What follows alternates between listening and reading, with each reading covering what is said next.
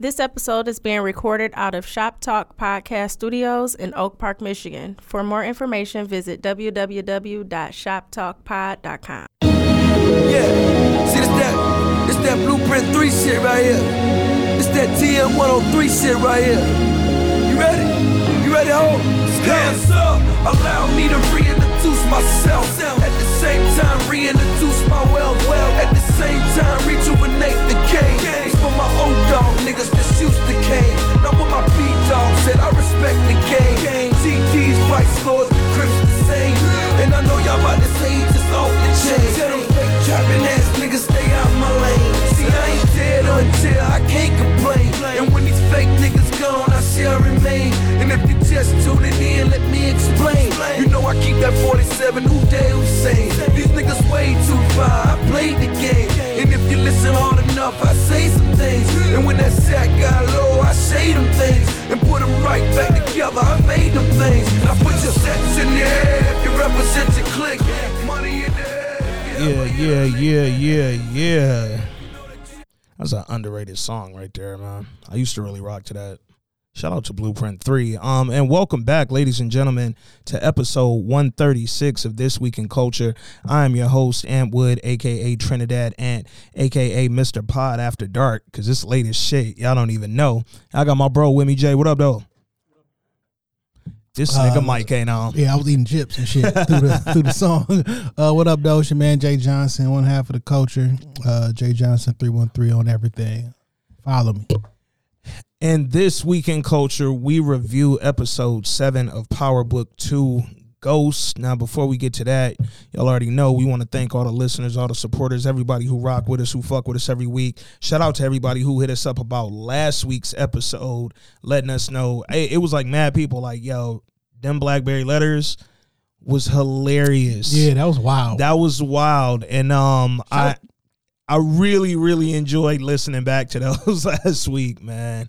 That shit was Um, fun as hell. Shout out to everybody who tagged us in that. Um, you know, every time somebody be like, "Yo, drop y'all favorite podcast." Oh yeah. I like that, man. I yeah, appreciate man. y'all. Shout out to y'all, man. If y'all ever see, especially when they be like, not just your favorite ones, drop us in the favorite ones. But when they be like, what's your favorite black podcast to listen to, man? Because that's really what we up here for, man. Like, yeah, we want to get gigantic. We want to be fucking super duper global and all that shit. But we do this shit for the culture. You know, I man. really don't. Yeah, I we just do this wanna, shit um, for the culture, man. That's not- that's where it started. I just want to not go to work and do this. Yeah, That'll work, nigga. If we can not go to work and pod all day, f- nigga, we global. I'm good. That's, I'm global as far as that's concerned, man.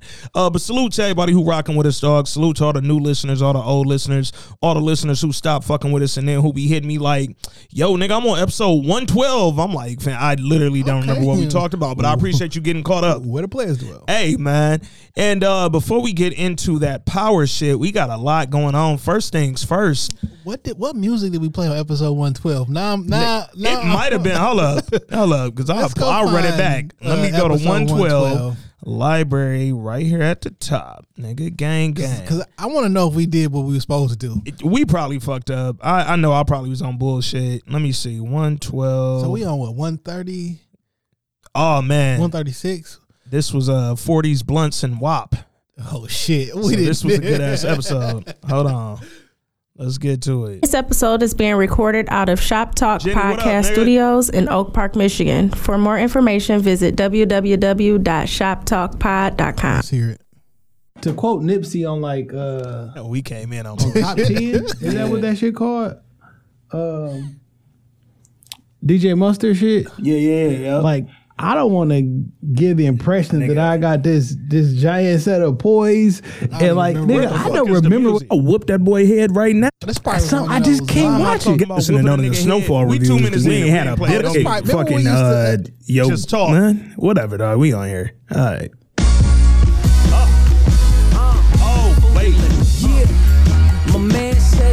I know why we ain't play 112 where the players dwell on that. Because we was playing all Chicago nigga music. We was reviewing the Chi. That's what it was. That's what it was. So, uh, shout out to Lupe. And shout out to us for talking literally for three minutes and three seconds before we dropped anything. Yeah, we used to do that. Yeah, yeah. We might get back to that. Give y'all a little bit of run before we drop that music. But yeah, that's why we ain't play that 112. Um, nigga, we have a president officially. The electoral college voted Joe Biden in and said Trump stop, nigga. Quit with the fuck shit. Yo, you ever seen anything like this before? Never in my whole life, dog. Like that's how the electoral college work. dog. Them niggas literally came in and was like, all right, nigga, let's go ahead And and wrap this up. got electoral college votes. Like, I, like I watched on Yeah, TV. Well, Bill and Hillary went down there and cast their. vote. I didn't know that. that is that how that shit go in real? Yeah. Like, Yeah. It's wild. Electoral college been wild though, but it's like every time you find out something. has it been new, televised before? televised, I don't think I've ever seen this. Like, Maybe on um like C-SPAN, something like that. Like you might could find this on C-SPAN every four December's. I know it's one of you political people out there that's probably looking at their your, your iPhone Yeah. or your Android. Um, like, why don't y'all know this? Oh, if you're looking at your Android, I don't care what you know that we don't know. But like, I, Yeah. I, I don't, I didn't, I don't. Mm. Yeah, no, it's wild. But uh, Joe Biden is officially the president, so salute to him and President-elect. Kamala, president elect. Um, still to be sworn in next month. Um, shout out to January. Hope we all make it. Uh, Question for you, man. what's happening? for the culture? What's happening? I don't know where this shit came from. Yeah, I don't. I really don't. Okay. and I'm not even saying that this is my idea or my line of thinking, yeah. but I'm just gonna play with it too. Fuck it, we here. Um, apparently on December 21st, uh, black people getting powers of some sort. Dog, I, I don't. I've seen so many people post about it, I don't. I don't know what. and I literally means. felt out of the loop. Like I felt like I, nigga, I'm not one of them black people. Yeah, but if it goes down on the 21st, I'm, I'm with the shits. Okay. If it goes down on the 21st, I, will then be the you know, president elect. winter- that's you know that's the winter equinox and all this other shit. So let's just say, we talking Lovecraft. yeah, for sure. Mhm. Um, but let's just say we getting powers Mm-hmm. on the 21st. It's coming, What you going for? man.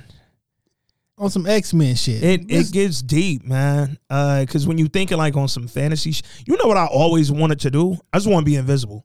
Mm. Like I literally want to move invisibly, dog. Like it's so many things you can do. Like I know everybody goes like directly to nefarious shit. Like you yo, might I- get hit by a car though. you could, but I also I see the car. They don't see me. yeah, that's the problem. They don't see you. Yeah. they be like, oh, fuck, let me turn right here. but I ain't gonna move walking down the street like I can be seen and like I can't get hurt. But like a lot of niggas think like, oh, I could walk in the bank, rob the bank, wouldn't nobody see me. I could do this, I could do that. Ain't no money in the bank. Nigga, I worked there for years. I want to do shit like sit in on conversations that niggas is having about me. Yeah. You know what I'm saying? And just sit there and like really feel how niggas is talking about me. What my? I don't have one of these. Yeah. Uh, but I'm gonna say they were like, what my bitch talking about? like, no, real life. Like, like let me see what the fuck you be saying. Let me see how she really be uh, killing me in the group chat. like let me let me sneak over there and then text her what you doing and see if this is, this, is she lying. She be like nothing reading whole time girlfriends on in the back. she watching that. No man, but I um that's always been something that I said it like that and wanting to fly. I always said that. And I don't know why I wanted to fly. Like I as a kid in my dreams I used to fly like all the time. Like I never walked in my Oh, I- dreams when I was a little kid. I it was kind of weird. I, I I fly in my dreams all the time. Yeah, I It's more thought of a that was like it's more of a jump thing. yeah. I'd be like jumping really really far, yeah. and I'm usually getting chased. Oh, you Um, know what'd be dope? Um that Loopers shit. You remember that movie Loopers? vaguely Where them Was, niggas uh, used to it just- um it was a bunch of white people but where they used to just pop up like they could be anywhere on earth at any given yeah, time yeah. like and they could show up like nigga i could have a gun to you right now and then if i loop i could be in a whole nother fucking time warp nigga still holding a pistol to somebody this shit was crazy that'd be dope Um, what you would do If I can get my powers, yeah I'm going Mystique from X Men. mm. You know what, what they know what they know You can or morph. Um, morph from X Men Yeah, because yeah, yeah, I'm gonna yeah. morph. Okay Mystique is this. I mean, it's the you know, girl. Yeah, Yeah. you know I'm saying. i get it i Uh, get it But morph, like, cause he kind of he ain't had a powers, but he kind of had Yeah. powers. But you can just morph into niggas anytime do you want to. You know what I'm saying? be anybody at any time dog. Yeah. yeah Like that's that's kind of that's some powerful shit too man Yeah, because you can literally like do anything. Yeah, you can live life as somebody else and like Like I can transform into the bank manager and then walk into the. and walk right in the safe. Or if you really want to have a conversation about, find out. You so you say you want to Yeah. overhear the conversation, Yeah. right? What if you transform Turn into, into the other friend. person Yeah. and then you actually are participating in Mhm. the conversation? you can lead the convo. Yeah, Yeah, like, And, man. oh, nigga, I'll be all type of uh voting registration and Yeah. shit to get passed like a motherfucker when I, I want wanna to. I turn into the nigga who control all like debt and just go into the debt. I'll really just pop up at J Job, nigga, and start cleaning niggas dead out. Like, yo, y'all niggas is good now, man. Y'all can go get that loan, dog. But no, that shit, I've been seeing that December 21st shit. If y'all know a little bit more about that, clearly Jay and I are just kind of talking about what we've seen. But if y'all know like the actual science behind that shit, Well, it- hit us know- up and let us know what they really talking about on this It is December a winter 21st. solstice. Yeah, yeah, yeah. It's the on some 2012. That's like the the end of a a cycle. yeah, And yeah. I guess this they they saying something about we about to move into yo, give me the powers. Yeah, I don't necessarily need to know how the sausage was made, nigga. Just Give feed me me, the dog. powers. Pause. Um, what else I got going on, dog? uh, Ashanti and Keyshia Cole didn't battle. Talked all that shit. I couldn't get to it. Um, Talked all that shit, and uh, that nigga Ashanti been around the world, nigga, living life, that COVID life. um man, I was um I can't say I wasn't like looking forward to Yeah. it. But uh on Saturday, I had found out it was supposed to be that Saturday. Mm-hmm. So I'm like, all right, cool, cool, cool. So I'm um watching the movie. Um Queen and Slim. Okay. Watch Queen and Slim. Uh so once that was over, it's about eight o'clock. I turned it on this shit. I'm like, I don't see it. I'm like, niggas was lying. Yeah. And then I went and found out that it got postponed. Ashanti got the COVID. Say she offered to do it from the cribs, but Swizz and them was like, "Nah, we want it to be an experience where y'all can be together." We don't really It's- care, fam. And it's really for the sound. That's what they won't say. Like, nigga, we don't have time for them sound issues. This shit been going perfect. Y'all niggas act like they can't get an iRig. Fam, it's like forty dollars. Yeah. like, like But, get an um, iRig for your pho- like. I don't. I don't I don't know, but a lot of motherfuckers on the internet was like, Ashanti was scared to get in that that ring. I'm like, nigga, it's Verzuz. Both of them gonna run out of like hits at like 11 songs anyway, and then it's just gonna be album cuts that I don't know. But right after they said um they're gonna redo that, I think January 9th, Ashanti and Keyshia Cole, they announced the next Verzuz coming up this Saturday That's this Saturday. at Bay Area Verzuz, the 19th. What's so funny is in um our group chat, Royal Rumble group chat, we've been talking about this shit for a while. Yeah, Like, I, I feel like I've seen this on the internet a few times. like we've been well. like, yeah. yo, what if? Because like they got both thirty plus years of music, dog. Yeah, yeah. Like, and who gonna outbay the other? Like, this is gonna be a celebration of, of some great Bay music. Dog. if y'all don't know who or what we talking about, man, uh, let me just go to something. Uh, there we go. That ain't me, by the way. Yeah. That's the right. Focus pocus. Skiggity scat. It ain't nothing but me. That nigga E40. Finna sprinkle some of you fools with some of this. This G-A-M-E, man. Some of this guy. Understand my system. Y'all better get hype on this Sprinkle you verses. with my sprinkler system. Understand this stuff. It don't stop to the motherfucking Glock pop. Stop. And fuck a Glock, I'm fucking with the 6R. P226 Diana Ross, cousin Nina. Mr. Meter. That's what we do.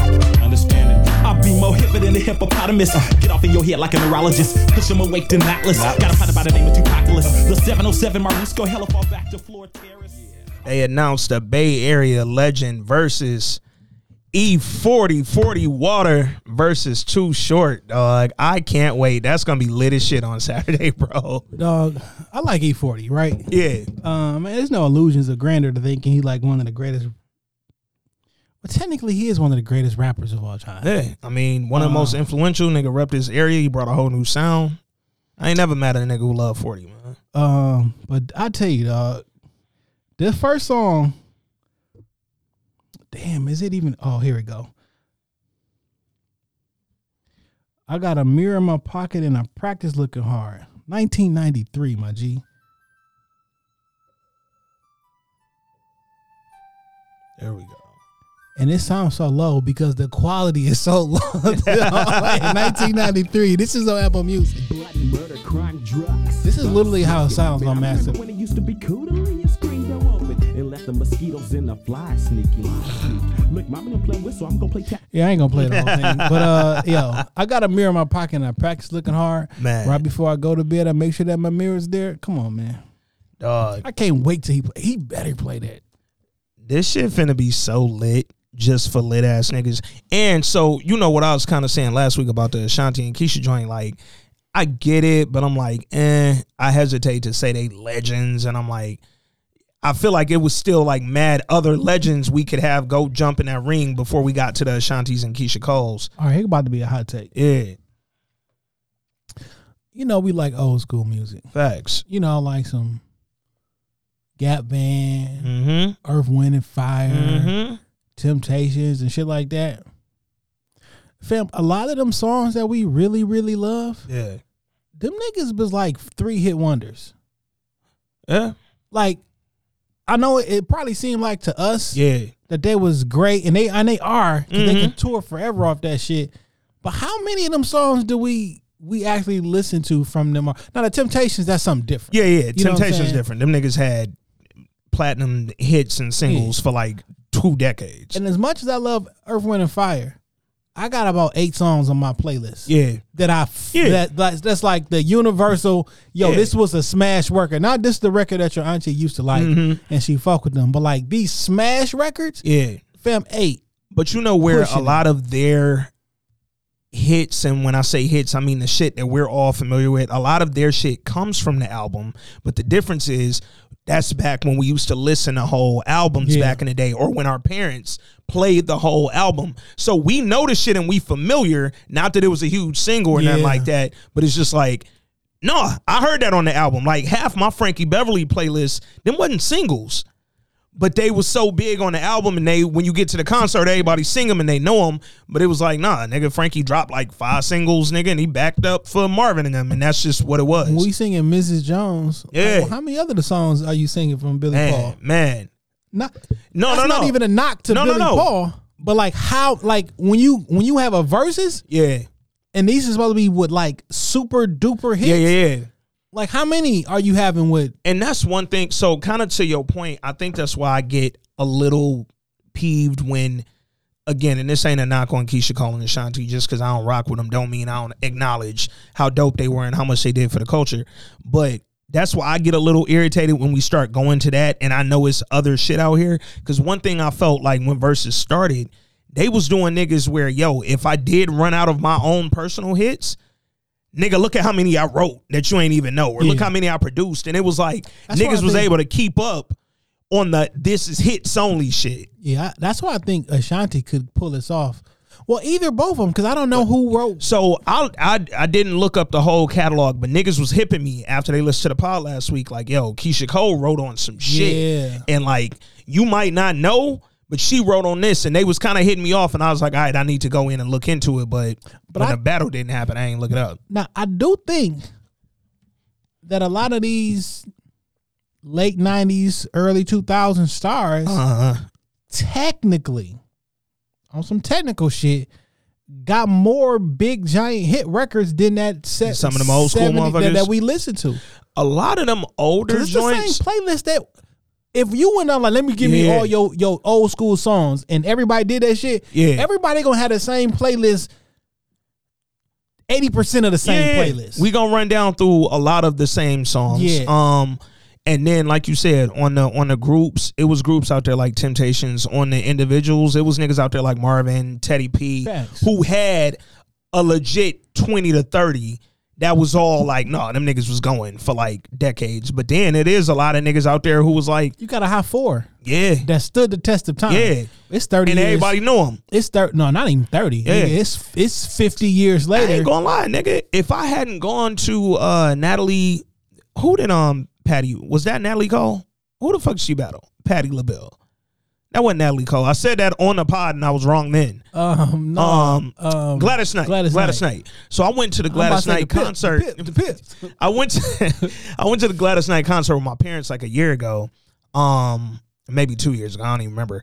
But if it weren't for that, some of the joints she played in the Verzuz, I wouldn't have been as familiar with. Yeah. 'Cause it was like, Which oh, I didn't know doesn't- that was Gladys Knight. Nigga. Which doesn't mean that those aren't great. Not at all. It's just like, all right, at a certain level, if my parents and aunts weren't drilling it into me every day or every Saturday when I'm cleaning up, I might have missed some of them album cuts that was big to niggas back in the day. Like, And then I wonder what the.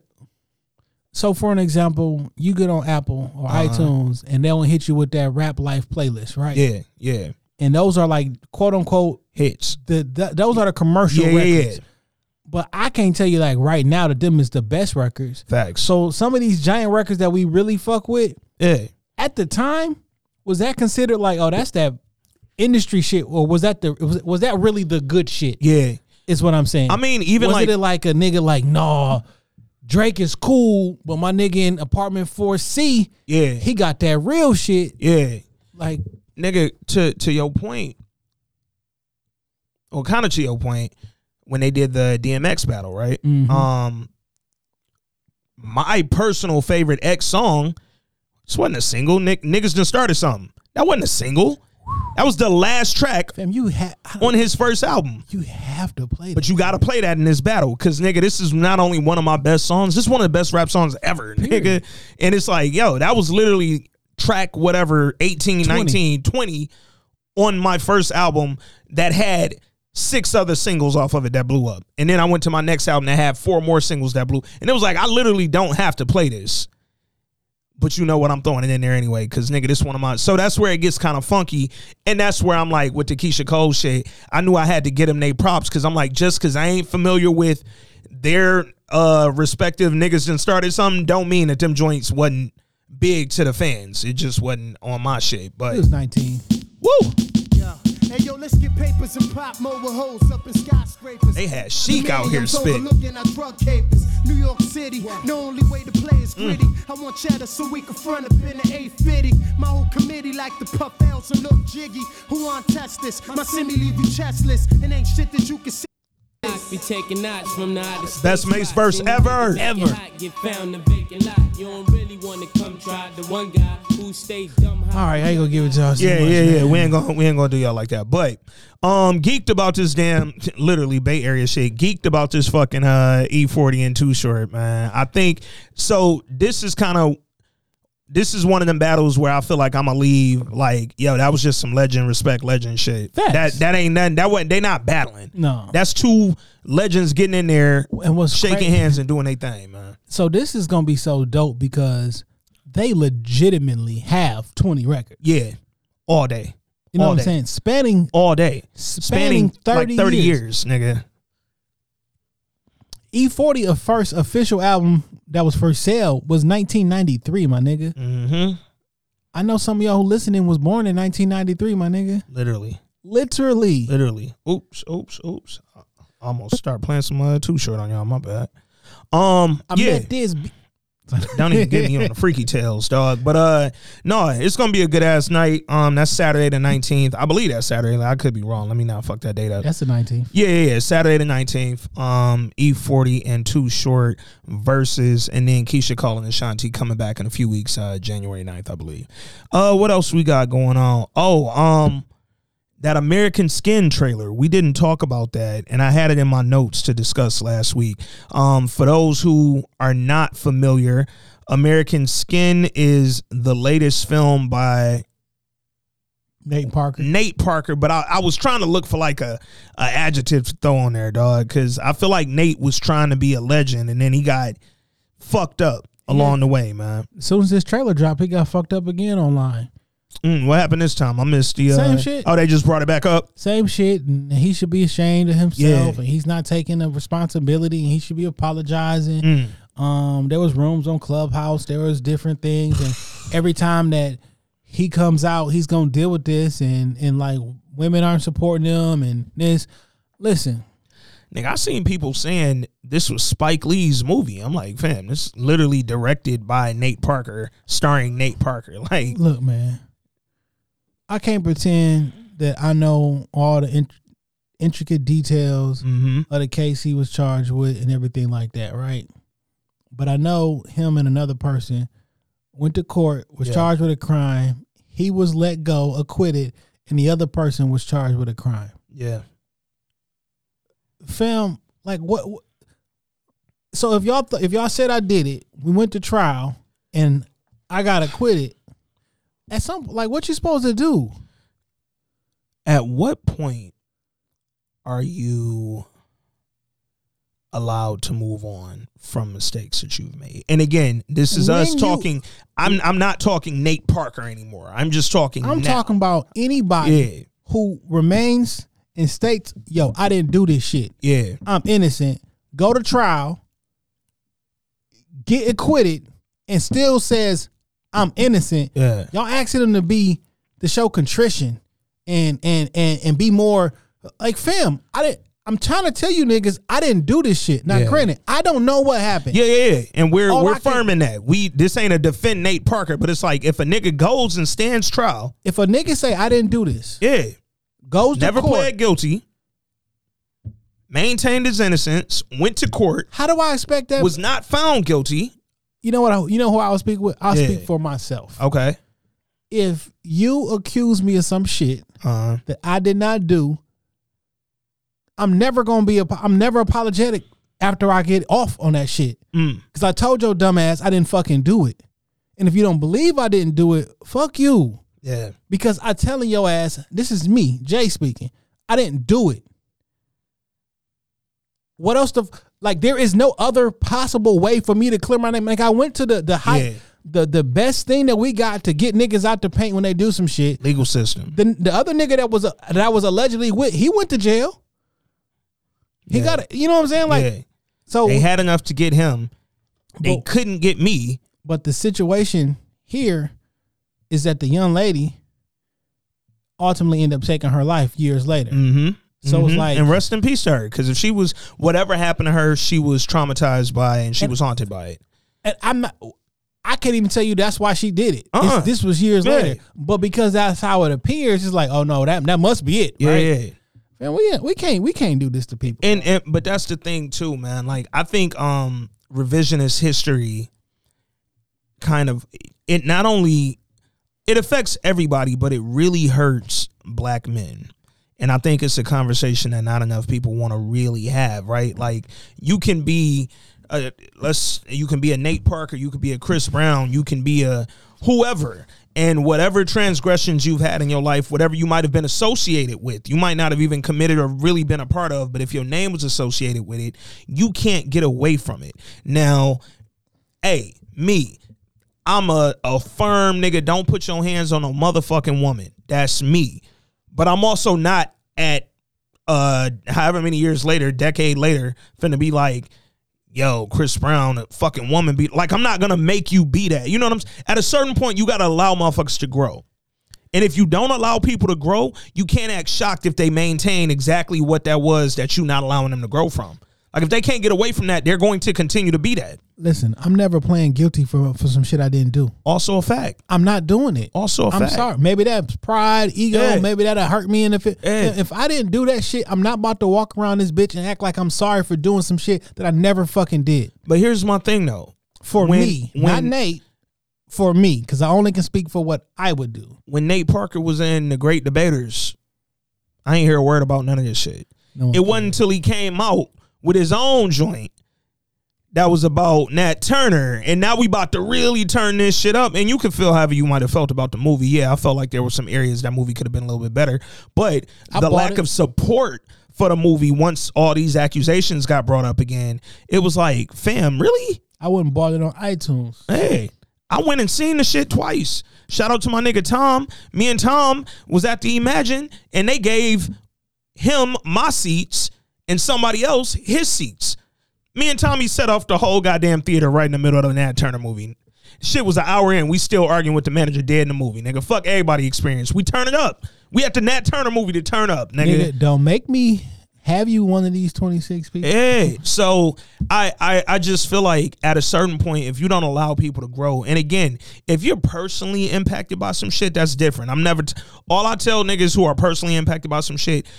You find your own way to let that shit go out of your heart. That don't mean you gotta forgive a person for nothing they did, but if you're not personally impacted by it and you don't know the details of it and you aren't familiar with, we none of us know what the fuck Nate Parker did or didn't do in that situation. I know what we know is guilty of it. he wasn't found guilty of it. He's maintained his innocence. Since then, that nigga had a burgeoning career in Hollywood before he tried to go off and do his own thing. And then all of a sudden, this gets brought up, and now that nigga's forever gonna be a rapist. And it's like, damn, but he wasn't even found guilty in the court of law. Court of public opinion can sometimes be a lot worse. But like y'all didn't even know that nigga 20 years ago. No Like you picked up some shit that happened like X amount of years ago. You Yeah. you heard about it 20 years later Yeah. after a person has already passed, and now Mm-hmm. you looking like so. What are, what what are you using as your What's the measuring stick? What's the barometer? What's the thing that makes you say, yo, Nate Parker, I can't support you until you at least admit to your crime that you didn't admit to in court and weren't found guilty of in court, And- but admit it to me. And, and- like, who the fuck am I? So at this point, so we either we trust the judicial system or we don't trust them. Yeah. Like which one is it? Because we be like, well, they find them innocent. Well, fuck that. You know that you know they be lying. Yeah. Okay, well, you want them to find other people Yeah. guilty. They just executed a man the other day who they had literally in court. He was with the people who committed the crime. He did not himself commit the crime, but he was still found guilty of capital murder, put on trial, found guilty, put him on uh, on death row. They just executed him the other day. Um, and pardon me for not having his name directly in front of me, but he was not with, or I'm sorry, he was not a part of the actual crime that got committed. He was just with the people, and all the people on the internet. Black folk, yo, we gotta get rid, abolish the death penalty. We gotta get rid of that. We killing an innocent man. We killing a man who shouldn't have died. He should have served time, and that was it. Like he ain't deserved to die. Okay, so with a nigga like Nate Parker, who wasn't found guilty, y'all gonna kill his career? Like you killing men, we don't want him killing men, but we'll kill a man's career. What you know what I'm I- saying? What can I possibly do to prove my innocence besides going to court? There's nothing. There's literally, unless you actually have proof, which we know 20 some years ago, he wasn't out here recording whatever the fuck he was doing. Shit wasn't on tape, wasn't no cameras. Not for you know, this. I don't, So it's like, what can you do retroactively to make all these niggas? You you know what I hate about the internet, dog? The internet gives people a god complex. We all of a sudden turn holier than thou. We all of a sudden turn righter than wrong. We turn into the most like um upstanding citizens ever. And whenever anybody does anything, all of a sudden we go into that bag like, oh nigga, it's judgment time. Oh, we gonna cancel your career. Cancel culture, God complex. That's all that is. Cancel culture ain't shit but a God complex, bro. That's it. It's it's niggas trying to say, yo, we have the power to get behind whatever the fuck we feel like getting behind and ruin somebody's career based on some shit that may or may not be true, based on some shit that may or may not impact us, based on an opinion. Niggas have been canceled over their opinions. opinion about facts. Man. Opinion, Man. opinion about like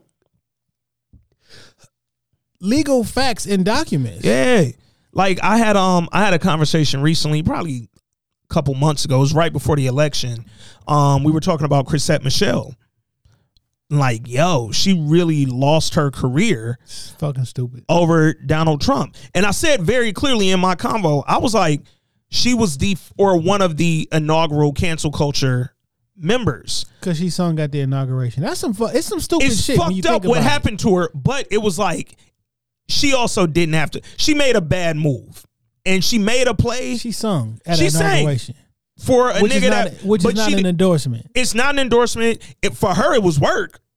But it's like, yo, But I she can- didn't realize how much of a god culture or god complex we really but one have. of your favorite R and B singers can sing over a track with a nigga talking about murdering somebody and pimping a bitch out and selling drugs. But your favorite R and B artist can sing Mm-hmm. Yeah. over that. You will co-sign that, nigga. you- we still get every single day. Come on, man. Every single day, we still get. I can find it on my timeline any day of the week.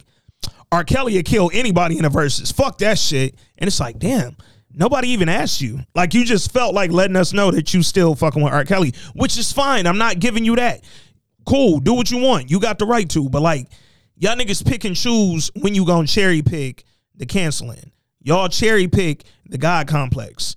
And you you pick and choose when you feel like, yo, somebody's not worthy of our support globally Side and note- culturally. Side note, um, Nate was found not guilty. He wasn't. He was found. Yeah, he wasn't found innocent. And the other person who was found guilty ultimately got that shit overturned and Mm. was found not guilty. By the way, so the the, The two, two people, people, mhm. who were charged, Yeah. one was not guilty off the bat, Yeah. and the other one got that conviction over. You know how hard it is to overturn a conviction. Yeah.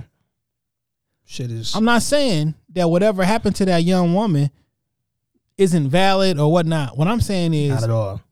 when that shit happened in the late 90s Yeah. and you born in 1993 and come late to the party and want to say yo we should we got to get out of here because he did this you can't you, you don't get the you don't get the opportunity to do that Yeah.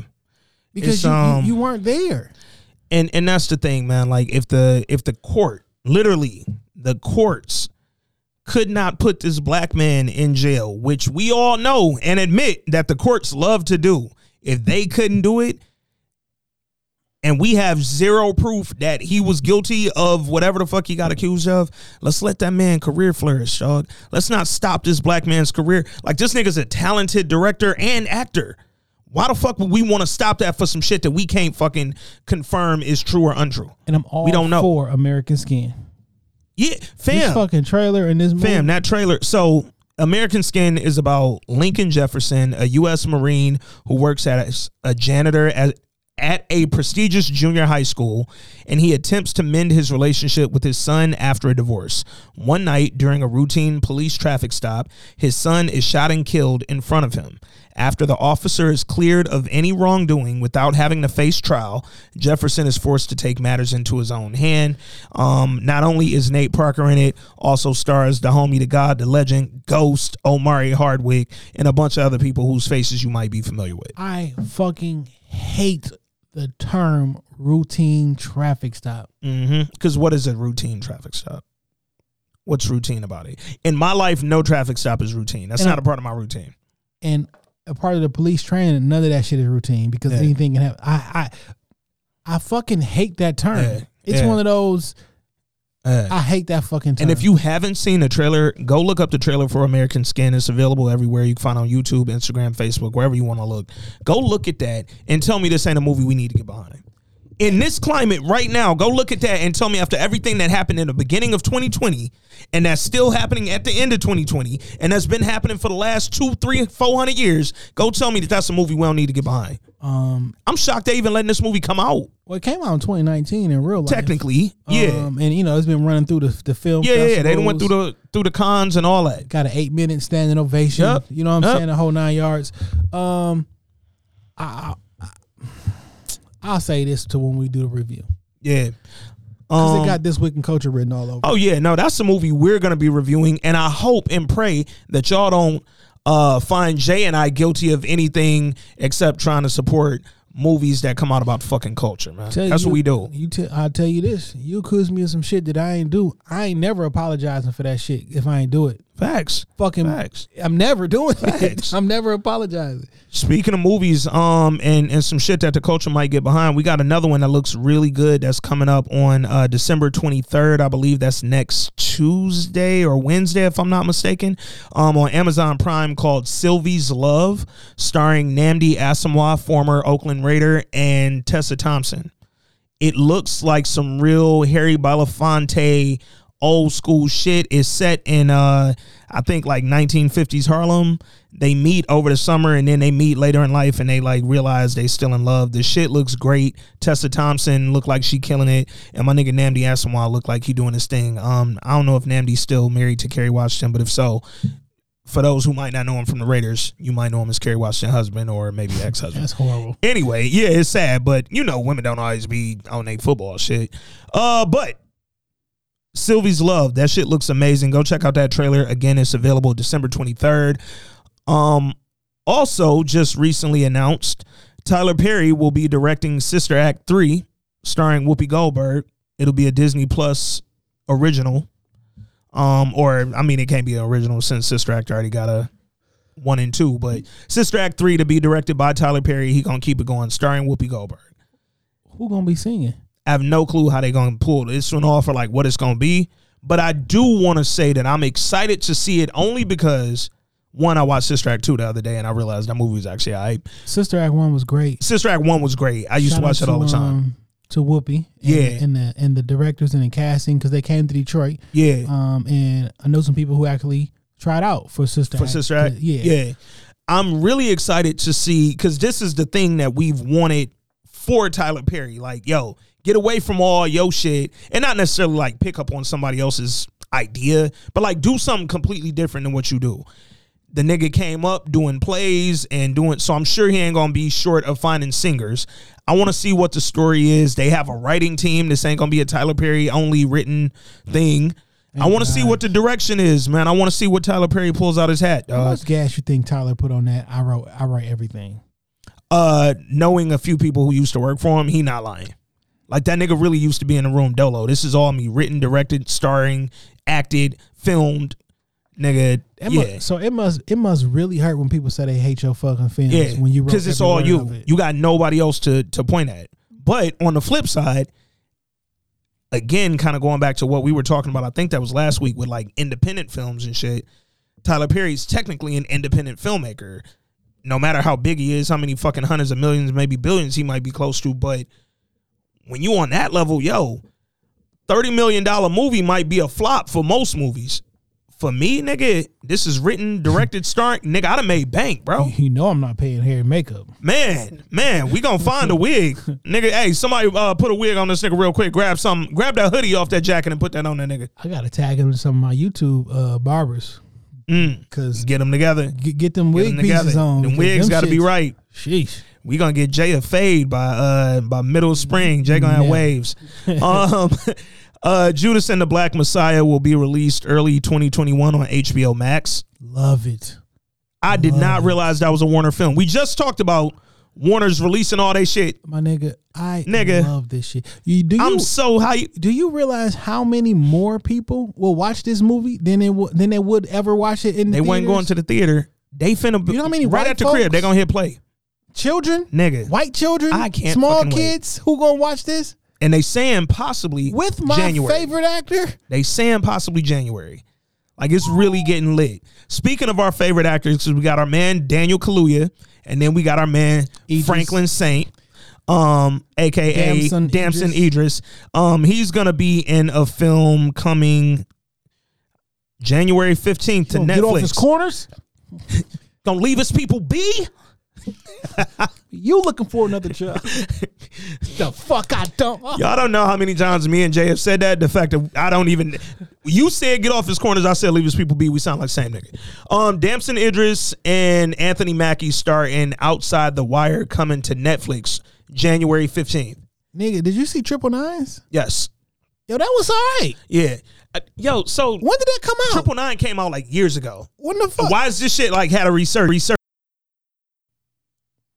I don't fucking know, dog. That shit was trending like number ten in the in the U.S. Yeah, I don't know who mentioned triple nines, but um, this movie with uh with Damson and Anthony Mackie looks kind of interesting. So it's about Damson Idris, who plays a drone pilot, who's sent into a deadly militarized zone, and finds himself partnered with an android officer played by Anthony Mackie on a mission to stop a doomsday device. Like sign me up. two black leads, fucking doomsday war movie, all kinds of shit. I'm with it. Android, like, come on, dog. Deadly's drones, nigga. I'm with all of this, dog. I'm with the smoke. So that's coming January 15th to Netflix. Sound like some District Nine shit. Yeah, man. And then um I meant to read this a long, long, long time ago, but they've announced a good handful of the cast for Power Book 3 Raising Kanan. Some of these niggas, I don't really know their name. I know their faces, but I'm gonna say the names who I know we all know. Um Omar Epps will be in Raising Kanan. Hopefully he puts on a better performance than he did in that Netflix movie where he had the chubby jaws. Uh Al B. Sure's son slash Diddy's son will be in this. Joey Badass will be in this, who actually isn't a bad actor. I've seen this nigga pop up in like a few things. Joey Badass. oh, Joey is. Badass is dope. Yeah, Joey Um, Badass. Get. I mean, he's a great rapper, but He was on um what's the Doctor? It was on. It's on USA. It was called Doctor something. It was a, sci-fi show. It was Mhm. like on some. If Google took over the world, it's like Doctor Evil or Doctor. Mm. Damn, this show was really good though. let me see. Joey Badass. I'm gonna just type this shit up, see if it pull up his um filmography real quick. Of course it don't. This shit pulling up the discography. Yo, he was on Mr. Robot. Mr. Robot. Yeah, he was on Mr. Robot. I said Yeah. Doctor Evil. I'm Yeah. talking about Mr. Robot. He was on Mr. Robot. He was on the Wu Tang America Saga um, on uh, Hulu. he was on uh, Boomerang, the Lena Waithe version. So Joey Badass gets busy, man, and he'll be in this new Power Book Raising Kanan. And then uh, I already said Al B. Sure son Omar Epps and the rest of these folks. I know they faces. Might have even seen them on Power before, but I ain't that familiar with their names, so I ain't gonna waste y'all time. I'll be honest. Um, yeah, I don't know how interested I am in raising Kanan I don't know what they're gonna do because because we know Kanan's end, so I don't necessarily care about his beginning. You know what I'm saying? yeah, and like I almost tapped out on this season. Yeah, and I mean, one thing I will say about this season, because they continued a story that was already happening, it at least leaves the what's gonna happen. With Kanan, nigga, we know he died at some point. We know he went to jail at some point. I don't necessarily care how this nigga came up, bro. And we didn't like.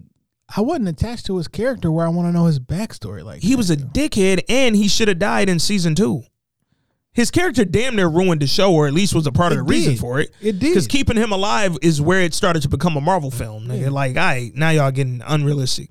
And then finally, man, I saved this for last, even though it's hella far away, and I hope that we all get to see it, man, God willing. Black Panther 2 just released its opening date, July 8th, 2022.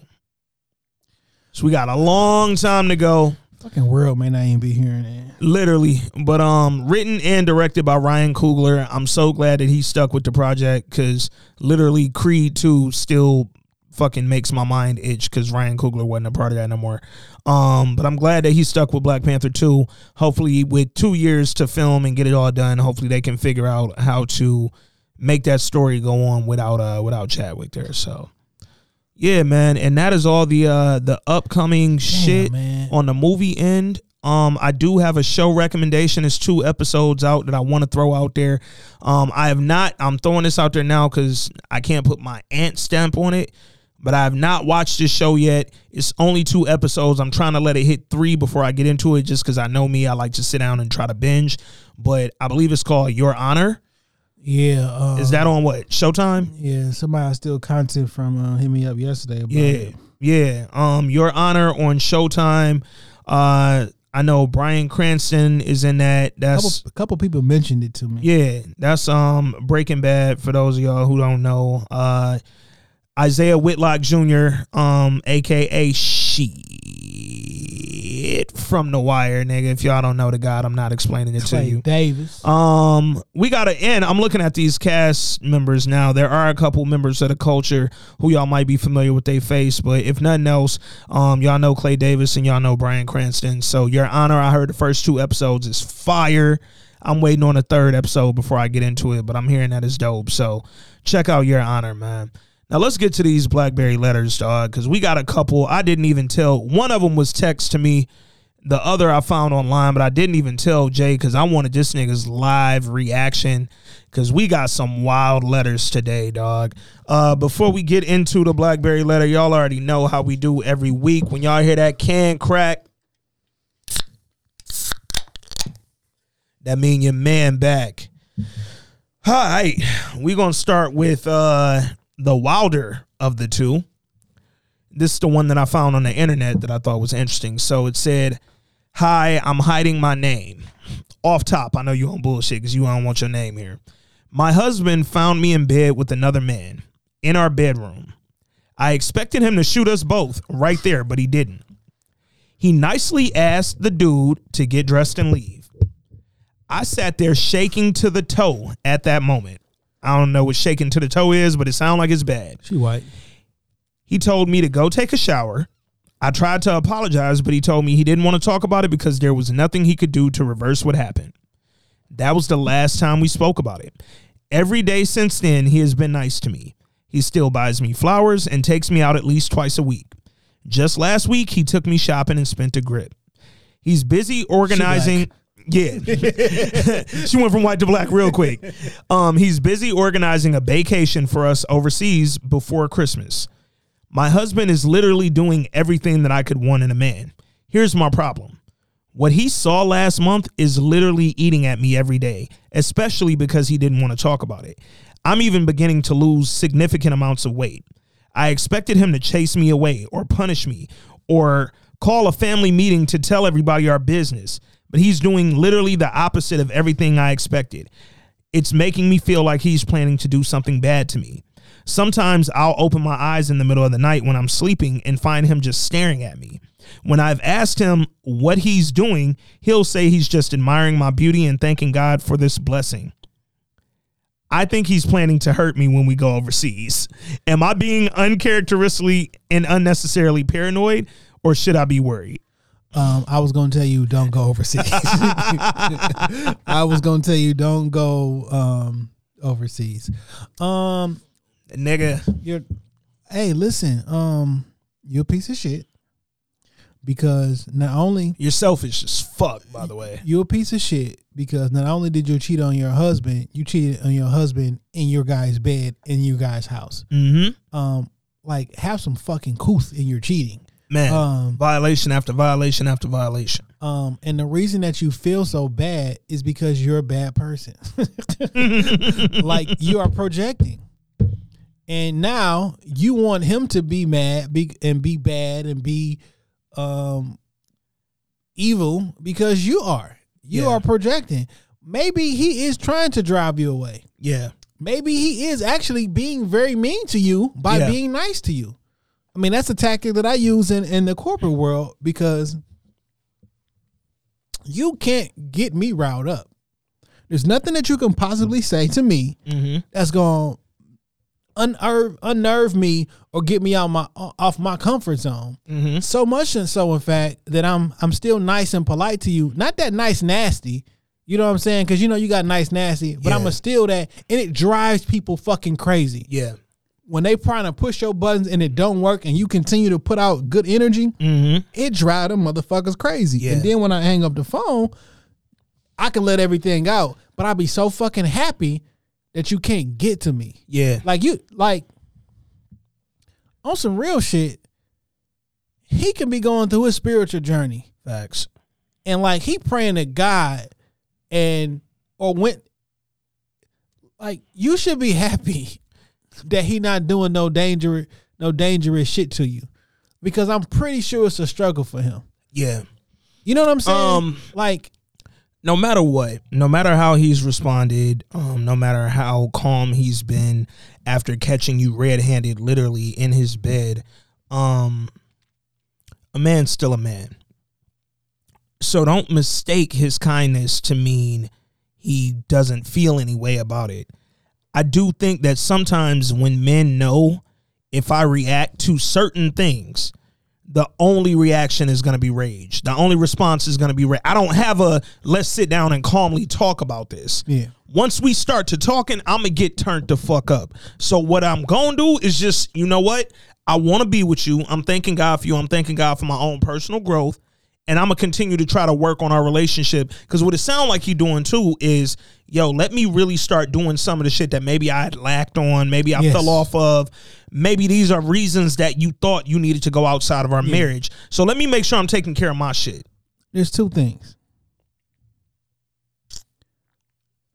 One is why does he have to talk to you about it? Mm, Why haven't you had that conversation with him? mm, Like, hey, I know we've been it's been a day, it's been two Yeah. days, and we Yeah. haven't talked about it. I want to talk about it. Let's go to counseling or whatever. I Mhm. appreciate all this and everything. Let's go to counseling yeah. because this isn't right.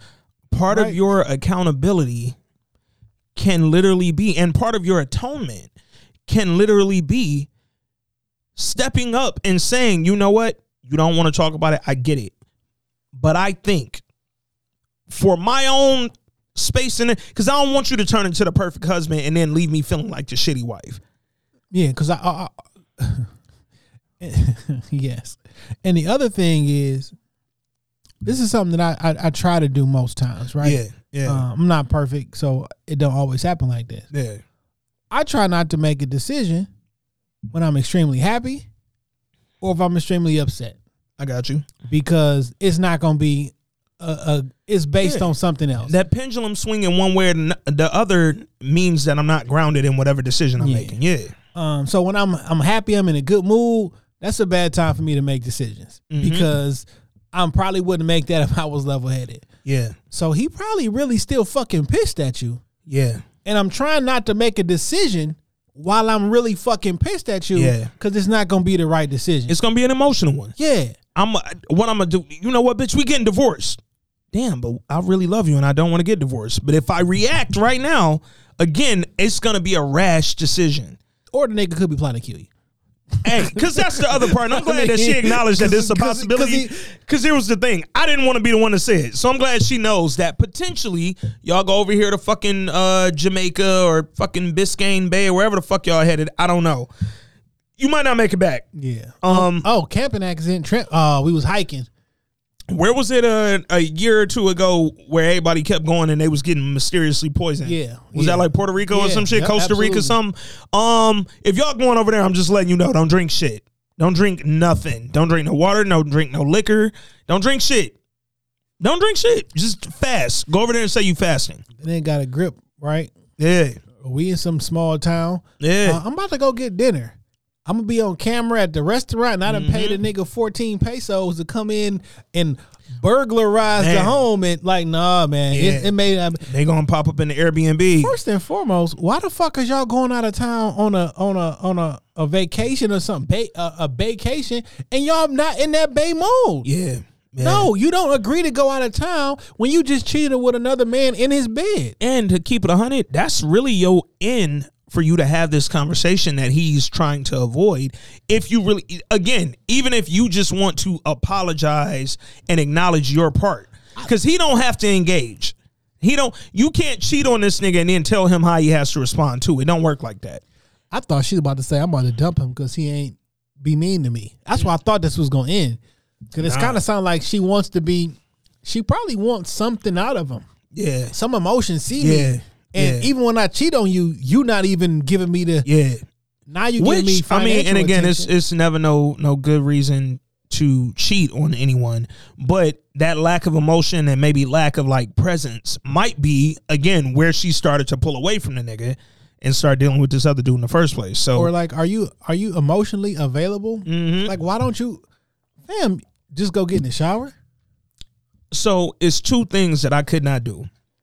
I could not catch my girl in the act of cheating in bed with somebody, Damn, and I could not do what Why- Cisco did at the end of that video. damn, why wiped you out that crick? I said, nah. I showed him the plastic went down in the clip. Nigga. Like, Cisco saw them at the end of that video and turned around and walked out the apartment with the flowers and threw them on the ground. I'm not doing that neither. I'm with her. I thought he was gonna shoot you in your motherfucking head. Not saying that I agree with that approach, but him saying, "Yo, sir, do you mind getting dressed and leaving my bed? Ma'am, can you go take a shower? Thank you." And then going to buy you flowers and take you shopping. That's no, no, not Aunt. I'm gonna just say that now, not Aunt, dog. So not Jay. go on that trip, but be cautious, nigga. That's all I'm saying. Cause right now I'm thinking that maybe that man just really don't want to get into that super angry ass bag. And if y'all on your way to the airport and you hear, just just go back home. Just go the fuck back home, dog. Um, if y'all need to listen to "Undying Love" by Nas, and um, you'll understand how this story uh is would have happened. Possibly, not really. but maybe. All right, man. Let me get into this other letter. This letter, um, I actually really, really enjoyed. How do we get black women to stop cheating? I mean, that's that's the real question, right? Yo, black women, man, stop cheating on us, Like, dog. how do we get black women to be faithful? Oh my god. I mean, shit. Uh, off top, we gotta kill their leader. Kill her. she gotta die when they go out of town. Yeah, you chopped it. You cut the head, nigga. This letter was dope because it was different. I did not know that this letter was headed. My friend texted this to me, and I'm very like I was super entertained. So check out the first line. My fr- my friend choked his girlfriend's son and did seven months behind it. That's the first sentence, dog. I'm like, did I talk this nigga Yo. last week? Because I, I, I So it that's- says, let's talk about what happened. So my friend who lives in Texas got with this girl who came from Michigan. She moved down there with her 16 year old son. He dated her for a while and eventually moved her and her son into his home. Her son was a little badass nigga, can't front. But my friend had a troubled past. He got caught up selling weed back in the day, so he didn't think all was lost on her kid. He spoke with the mom about letting the son live with his dad in Michigan, saying that usually it's good for a troubled teenage boy to have their father around. She said she wanted the son to be close to her and told my friend that it wasn't a thing she was willing to let happen, even though the son preferred to live with his dad And the dad was not only capable, but wanted that as well, and had a conversation with her prior to my friend about moving the son back to Michigan. So the son set up a studio in my friend's basement. My friend was okay with it, but he created some ground rules. One night, the friend was recording and playing some music, but he was playing it really loud while my friend and his mom were sleeping. My friend approached the boy, who got a little spicy with him. My friend told him turn the music off and call it a night. The kid jumped up and stepped to my boy and told him I ain't turning off shit. They got into a battle of words. Long story short, my friend choked him up. The mom came downstairs, saw what was happening. She called the police. They both told on my friend and testified against him in court. Since he had a past selling the weed, even before he owned his own company, he has a really successful trucking business in Texas. He still ended up having to do seven months. Uh, hold up, it's a part two. Do do do. He's been home for over a year now. I asked him whatever happened to old girl. Wait, wait, wait. He had to do seven months after that incident. Yeah. Oh, yeah, Yeah, yeah, was- yeah, yeah. He's been home for over a year now. I asked him whatever happened to old girl. He said for a minute he was still fucking her, and she kept in touch while he did his time. I told him he was an idiot, but that's not my place. Also, she ended up losing the son to the father back in Michigan. he fought for custody and won. She plans on moving back to Michigan to be a little closer to her son. The question I have is if you're raising if you're a woman raising a son who's kind of bad, why would you move more than driving distance away from his father? Especially when his father wants to be a part of his life. Also, why is it so hard for some women, emphasis on some, to let the troubled male teen son live with their father? He was a little kid who could have gotten into a lot of trouble down in Texas, but could have been so much better off with his dad before he ever got into it with my boy. She didn't want to let him go. Thankfully, my friend was able to bounce back and get back to his trucking business, but he could have lost everything over a woman who didn't know how to let go. Curious to know your thoughts. Yo, That was a um, good ass letter, man. It really was. Um, for the gentleman in that situation, um, I'd have stopped messing with the woman as soon as she wouldn't have her son go back to uh, be with his father. Uh, Cause I don't like you no more. you know what I'm saying? Like the type of person that you are. Yeah, Like yeah. I don't I don't like I think you a bad person. When the son is saying, I want to live with my dad, Unless there's some situation where I don't know, like Yeah. the dad abusive or some shit. Yeah. Well, clearly it wasn't because he got custody. when the son is saying, I want to live with my dad, when the dad is saying, I want my son to live with me, and you're saying, yeah, that's all good, but we moving to Texas. My nigga. Why would you do that? That's a My nigga. Like why would you do that? And as a nigga who's driven from Michigan to Dallas, it's far. Texas is not around the corner, dog. Like that's that's hard think- to access, I don't even think that shit should be legal. fam. I don't even. I know that I don't have any children. Yeah, Uh, facts. We don't. But like, how the fuck can you just go to a different state and lead? Like the other parent don't matter. The father can't do that with the like. How do how is that even possible? Oh my possible? God, let a father try that and the mama say, I want my child.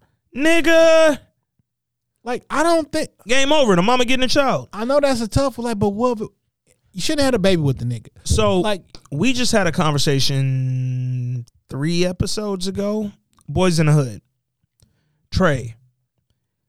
His mama was literally struggling to teach him how to be a man. Why? Because a woman can't teach a boy how to be a man. It's just biologically not possible. That's not to say that a woman can't single handedly raise her son, but there are certain things she cannot teach him.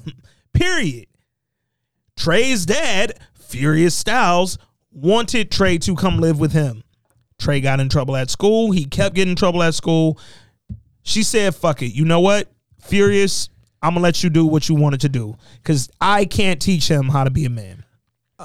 the if reason you I- have a troubled 16 year old son and his dad is saying, please let him come live with me, try it out. If nothing else, get that man a chance to raise his kid, dog. the reason I said I don't like her no more Yeah. is because you put your own personal feelings and what you would like over the well being of your child, um, and that's not okay with me. As for when I'm looking for characteristics of a person I want to be in a relationship with or mate with, because we may have a child at some point. Mm-hmm. Um, what's best for the child is a abundantly clear via the child's own wishes, via the father's own wishes, and ultimately legally via the court mm-hmm. and the boyfriend.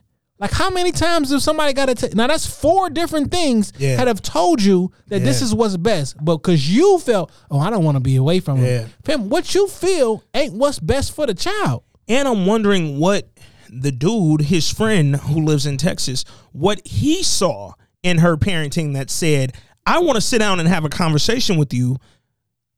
Maybe dog should go live with his pops. Like, cause I'm seeing something between y'all that you can't fix. Or you can't parent in this boy, this Like, young man. you, you ain't got the sauce. yeah. You clearly don't got the sauce, and you Yeah. probably don't got the sauce, and you think that it's okay because you were probably raised in a two parent. I mean, in a in a single parent home or maybe by your mom. It was some. It was a young lady in here yesterday that was having a conversation on a podcast. She was like, "Hey, I was raised by my mom by myself, by my myself. So if I was ever with a dude who I I didn't like, I w- I'm not staying for the baby. I'll take my baby and we'll be just fine by ourselves." Mm-hmm. and the other person on the podcast was trying to say like hey i get that but when you have children there other there's other conversations there's there's other things to think about not Yeah. saying that you don't leave but there is more things you got to be more strategic like no you don't i'm just gonna leave because i was raised by a single mom so i know it's okay or i know i can be done Yeah. and i think a lot of that thinking whether it be right or wrong can be detrimental Shit, it could be detrimental for, to, for two people to stay in a toxic relationship. Facts. But And I just I feel like again, dude, no matter what happens between you and the person you have a child with, y'all don't need to stay together. Y'all don't need to like each other, but y'all have to raise this child. That's the one thing that has to happen. Both of y'all need to be involved in this child's life. It is not singularly up to you to decide, you know what? Keep your relationship with this child, but do it from 1500 miles away, however far Texas but the is. Court says because then then this is when the court is the ultimate law, and whatever the Yep. court say is. Yep. But when Nate Parker get released via the court, is fuck the courts. Oh Anyway, man, man, But man, the court bring it back. say that since I'm the mom, Mm-hmm. what I say is final. Mm-hmm. Well, courts came back and, And said, just- "Get that boy up." I also think at a certain age, this boy is 16. Fam, if I'm telling you I would rather go live with my dad, and my dad is telling you I would rather my son come live with me, Yup. my nigga. Yo, I posted something on on on, on my story today um, that my cousin had posted, and he was like, "This dude, um, I guess he he must have been like a preacher or some white dude, you know, the mega churches and shit. Mhm. He bought a jar of marbles. He was like, "Look, it's nine hundred and thirty six marbles in this uh in this glass container, um, and this stands. This counts for from birth. It's nine hundred and thirty six weeks." Before your son or Yeah. daughter turns 18. Yeah. Then he took out one. It was like, here, this one has, I don't know, it was 600 and it was something like, huh, this is at nine years old. Mhm. And then this one he brung out and was like, this is at 16 years old. And this one, this one he has a hundred and some such marbles in it. Yeah. Like, this is how many weeks that you have left to influence your child before they turn 18 and go out into the world and start making life altering decisions. Yeah. And it's interesting that she was like a newborn, a nine year old, and a 16 year old. And it was a good visual representation because they had different the marbles, marbles, and everything yeah. like that. Now we talking about a 16 year old. It's not that many fucking marbles left in there. Yeah. You only got a certain amount left We right around the corner from 18, dog. before you don't aren't the primary one influencing your child. And then at the end of the video, it says the difference between that 936 weeks and the such and such is you. Mm. Like how your child turns out. Like you have a giant responsibility. Your Yeah. influence in all of those weeks really matters. Yeah. Now everybody's gonna be who they're gonna be. They got influences from other different areas, but it's you. You got a hundred and something weeks left. He's 16 years old. He already bucking the system. Yeah. He already rebellious against you. The ni- matter of fact, he don't want. He don't like this nigga. living with mama. I want my dad, and this Yeah. not my dad. And this nigga coming down here trying to tell me to turn my music down. Yeah. But I am lashing out for attention from a man for a man, and I have a father who wants me. Yeah. And what that does to a 16 year old psyche when I'm saying I want to be with my dad and my dad's telling me he wants me to be there, but for some reason I'm not there. Eventually at 16, I might start to convince myself he don't want me bad enough. Or I must, I'm gonna blame you, mama. Hey, And now we're gonna have a strained relationship Mm-hmm. because you keeping me away from my dad. yeah. Yeah, it's um it's a very complicated and very layered situation, but as two niggas without kids and we just looking from the outside in, I'ma just say you should have let him go live with the dad from the rip.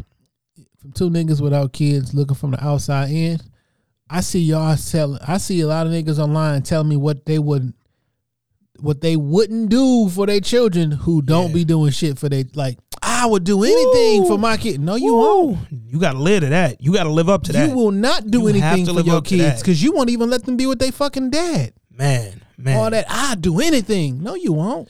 Imagine that being the one thing that you need to do for your kid. Like, yo, all I have to do is let you go live with your father. All I have to do is allow the co-star Yeah. or the co-creator of this child p- play a role. Whether our, fuck, Yeah. fuck our relationship Yeah. may never speak to you again. All I gotta do do that. Will you do that? give him and hold up this the this the kind of wild part when you start looking at it all i have to do is allow the other parent to have a larger role in our child's life than i currently have because right now currently as it stands i have a larger role than them so all i have to do is step back and let them have a larger role than me i've had a larger role for 16 years at minimum, or I'm sorry, not minimum, maximum, he's gonna play a larger role for two. For two. At 18, this child can literally decide to do whatever the fuck he want. That's why I like the. Uh, I've been watching One on One on Netflix. Uh flex. Yeah. Okay, okay. I like the idea Yeah. of him taking his daughter Yeah. at sixteen yeah. Or fifteen, however she was at the show. You know what I'm saying? And then once she got there, he's like, "No, I want to stay." Yeah. And he I love like, it. He like, "No, I'm. A, I, I want her to stay." Like, yeah. Salute to Flex and to Kyla Pratt, by the way. Um, first of all, one on one was actually a really good show. Yeah. That was a really good show. Um, second of all, both of them, some might think they black famous, but I actually think both of them are like really talented. Um, Flex used to get on my nerves a little bit back in the day until flat app. Yeah, like that was a little it was a little much, but um no, him and Kyla Pratt are both like gems in in this thing that we do in the culture, man. I really appreciate them. So salute, go check out one on one. Stop letting the other parent not be a bigger part in your child's life just because you want to remain at the center. Like that's selfish. They they deserve to be there too, dog. This is a question. What's happening? I don't even know if I should ask it, but I'm gonna ask. Fuck it, anyway. we here now. All right. It appears to me. I'm gonna say a statement, Yeah. and then I'm gonna ask a question. It appears to me that there has been a badge of honor placed on the single mom who struggled to take care of a child and then took care of the child. The child grow up superstar or whatever, and they thank their parent because they went through all the trials and tribulations as a single mom. Mm-hmm. Like there's a badge of honor that's attached to that, and should be because that's a difficult ta- task, Absolutely. right? I begin to wonder if some people want that task or that badge more so than trying to do it any other way. Mm. Cause it's like, look what I accomplished. Yeah. But like, if you got another person here who's willing to help, that's selfish, right? Well, let's let's And that's just the question. Because I don't, I, I can't say that I, I'm just asking. No, no, no. Let's let's take it deeper than that because coming off the conversation we were just having, somebody could try to make this seem like we coming at single moms or we trying to. So let's take it a little bit deeper, right? Okay. We come from the hood. Yeah. You and I both. A lot of our listeners. In the hood, everybody respects the hood nigga who made it. The hood girl who made it. the one who got to the bag, got up out of it, whether they went to college, started their own business, whether they sold dope, pimped women, pimp niggas, whatever the fuck, whether they stole, whether they hustled. If you make it out the hood, we respect it. For some reason, we have less respect for people who literally never had to live in a hood. I grew up mm. in a nice household. I grew up in a two parent household. I grew up in a great neighborhood. I grew up with money. I grew up never having to struggle. But for some reason, we respect the struggle. Nigga, we respect niggas who struggle and never make it more than people who made it and then made sure that their children never had to struggle again. There's something in, and I'm focused on black people because that's all I care about. There's something in us that says if you're born into it, you don't deserve it. Yeah. You're you're less worthy of it. Yeah. But if you are born in this fucking hellhole, same thing. We do it with everything. It's not just financial. I want to I want to extend it because I don't want nobody to think that me and you are talking in a in a misogynistic way. We ain't. We do it with everything. We do it with relationships. Do it with boxing. Nigga, we respect Woo! Like for you to be this so like because the boxing, the, the the black American male boxing story is yo, he came from the streets. Mm-hmm. Yep. He sold drugs. Yep. In order for him to get out the streets, Had he had to learn how to box. Well, Errol Spence say, "Look, nigga, I ain't never, I wasn't in the streets that. like that. I I, got that. both my parents. I got, I got a nice house in in Dallas and everything. My dad's like- great. You know what I'm saying? And he, he's still in my life. He's still. Literally. But I'm still gonna knock. The, I'm, I'm still gonna beat you the fuck up. Yeah, like I could still fight just because I was raised correctly. But dog. when you watch boxing, Yeah. it's always that sad fucking story because they got to sell that shit to the white Mm-hmm. viewers, right? They want to tell you about all the Mexican boxers that come from the fucking slums Yes. down in South America. Look at where they was raising chickens. Or, oh, don't be an African fighter. Oh, Oh, my God. You know he was a child rebel slave, and no, he went through this village and everything. Yeah. It's, it got to They sell you the story. yeah, And I think we've romanticized the story so much that we think that shit is normal in the way that it should be. No, what you should do, if at all possible, is Yeah. to work it out amicably. I've been drinking. yep. Yep. uh, with the, the the with the other spouses, the other parent of the child, Yeah. whether you male, female, or whatever, and do what's best for the child. Fam, look at the relationships we respect. The ones where they done went through everything. He done cheated on her. She done cheated on him. They done been abusive. They done been this. They done been that.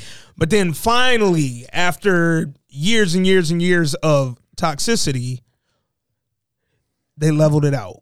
They figured it out. They got married and now they living blissfully. Oh, we love them relationships. Yeah. But the motherfucker who loved this girl or the girl who loved her nigga from the rip and they never went through all the dramas, it's like, I uh, mean- they think they better than somebody. It's like, damn, nigga, I mean, kind of are.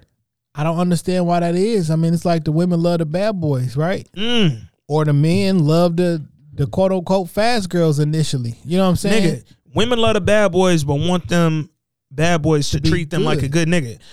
Men love the quote fast women, but want them to settle down like the quote good women. It's- Why do we want to struggle to get to the same goal? Nigga, I'd rather get a good woman from the front than have to get a woman who I think is fast and I gotta change her. Yeah, I don't want to change you. I don't want to change every situation. I would like for my kid. We all talk generational wealth, generational wealth, generational I wealth. some generational happiness. Nick, whoo! You feel me? Nigga, where them hit something. Nigga. We talk all that generational shit, but then we act like we wasn't clowning the kids who came from fucking generational wealth back in the day. Look at this little rich nigga. I tell you, I tell you, I tell you how fucked up this shit is. So growing up, you know, I was uh, grew up in the hood, Dre Road, Evergreen. Um, both my parents was in the crib, Yeah, but I was jealous of all my friends who live with just their mom. yeah, And I tell you why. What stupid ass reason? Um, I was I was jealous, or I thought about this all the time. It's like them niggas got to do what the fuck they wanted to do. They always would stay out later than me, um, because they moms was usually at work or sleep or some shit. I'm like, man, I gotta go in. Them they doing whatever the fuck they want to do, and they got extra gifts. They got the, the the Christmas gifts from mom, the Christmas gifts from dad, the birthday gift, and I thought that was like a good thing. yeah. I was a fucking idiot. Yeah. you know what I'm saying? like, Yeah. but when you a kid and you see that shit, it's like, man, Yep. I gotta follow rules. I'm raking up fucking grass and shit. I gotta. I'm so fucking thankful for all those th- times that my dad was on me. Yeah. You know what I'm saying? It made me do things, uh, clean up the yard and do shit like that. So, but like, we be falling in love with the with the You bullshit. fall in love with the struggle, dog. I, I don't know what it is. And I get it. Yo, black people struggled getting the fuck over here. That was a struggle. We weren't from here. They struggled and brought our ass over here. Do you think it's because the story sounds so good? And we've been we, like, there's always a story. It's a struggle. You make it Yeah, through it, and it's we've been sold the story in movies, TV shows, event like See, so. I It's don't like think it's, it's, that. normal. I don't necessarily think that it's the story that sounds good. The story provides hope. Ah. it provides hope to the hopeless. Niggas who are living in the fucking slums when you can always look at nigga Jay Z, one of the greatest stories in life. Nigga, he come from the fucking slums. He sold all the dope. We know about the fucking bricks. We know about all that shit.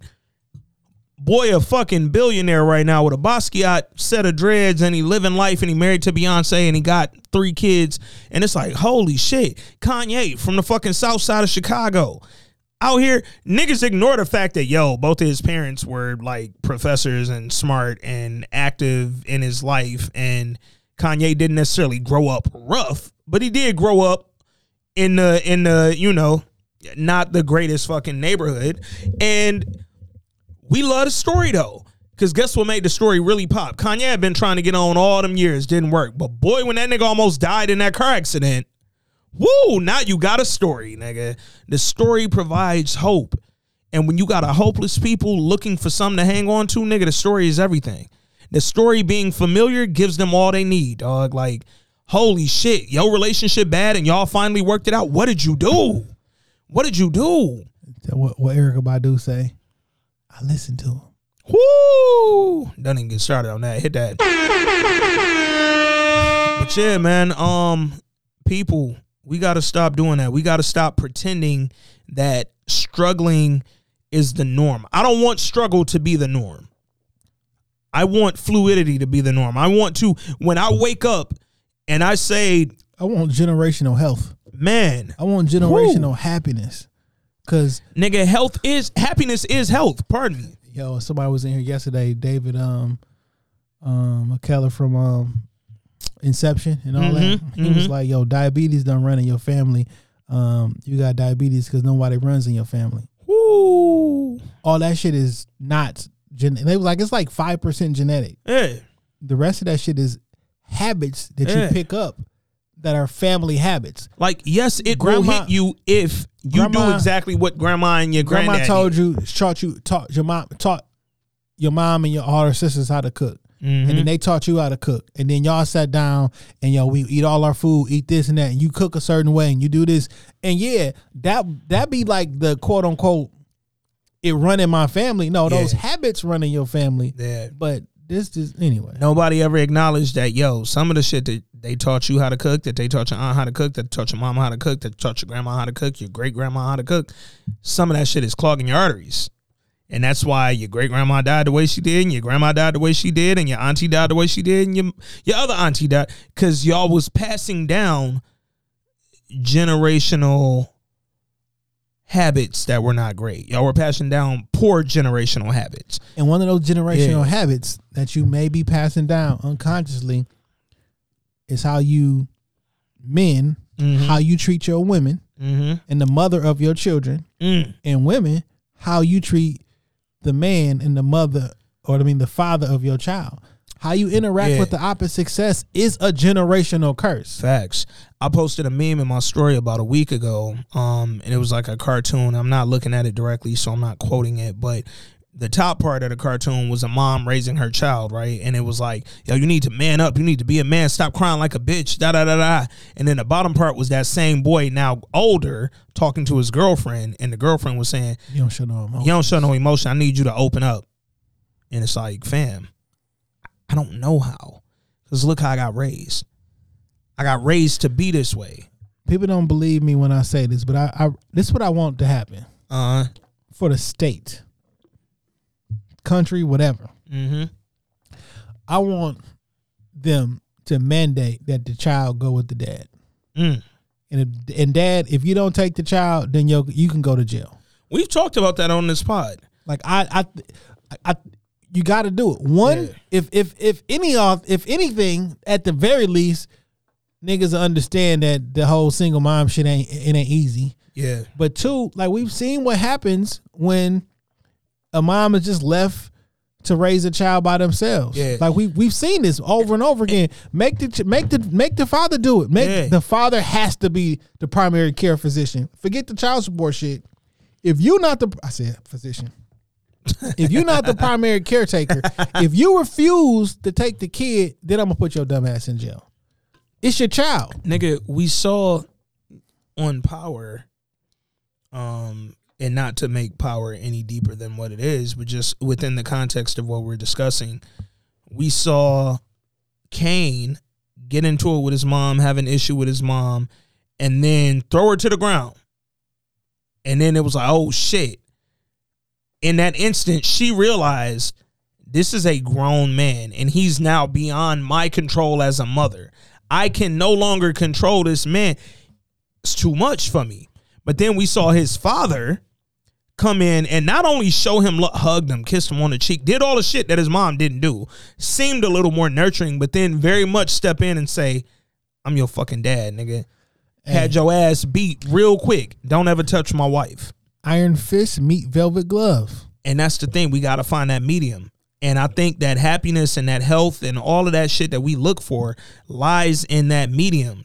But for some reason, we avoid that medium. We want to stick on the iron fist side of life because the story that we can tell, making it to the velvet glove from all the way over there, sounds a lot better than just starting in the middle. Like I just want to be good and I want to be healthy. I want healthy relationships with my girl, with my husband, with my child, with my baby mom, with my whatever, dog. Thinking back to the other BlackBerry letter, Uh what if you had to do all disagreements like that? mm, When you upset and somebody wrongs you, gotta be nice. who you think he is? Jesus? Woo. Like Turn the other cheek on your ass. Turn the other cheek on your ass. Like, what if you had to respond that way? When Yeah. someone wrongs you, you literally had to respond with kindness. Oh man. It will make them, af- some people, like, fuck. Kindness.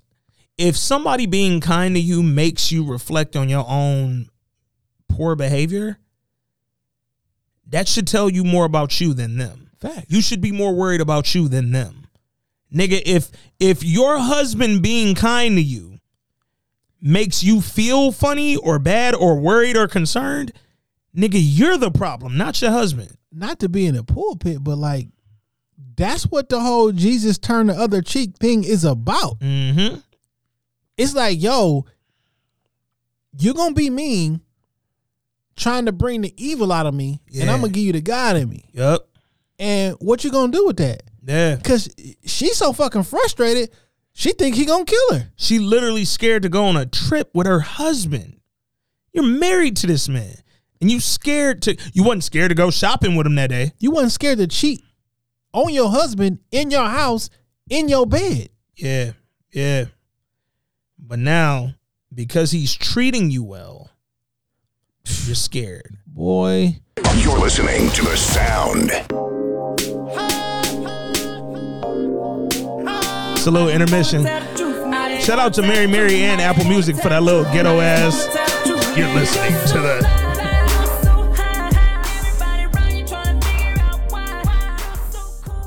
it's it's really got to be about the God in you though, dog. Like you legit have to imagine that. Imagine what the world would be if when you got wronged, you had to do you something right. responded kindly to people.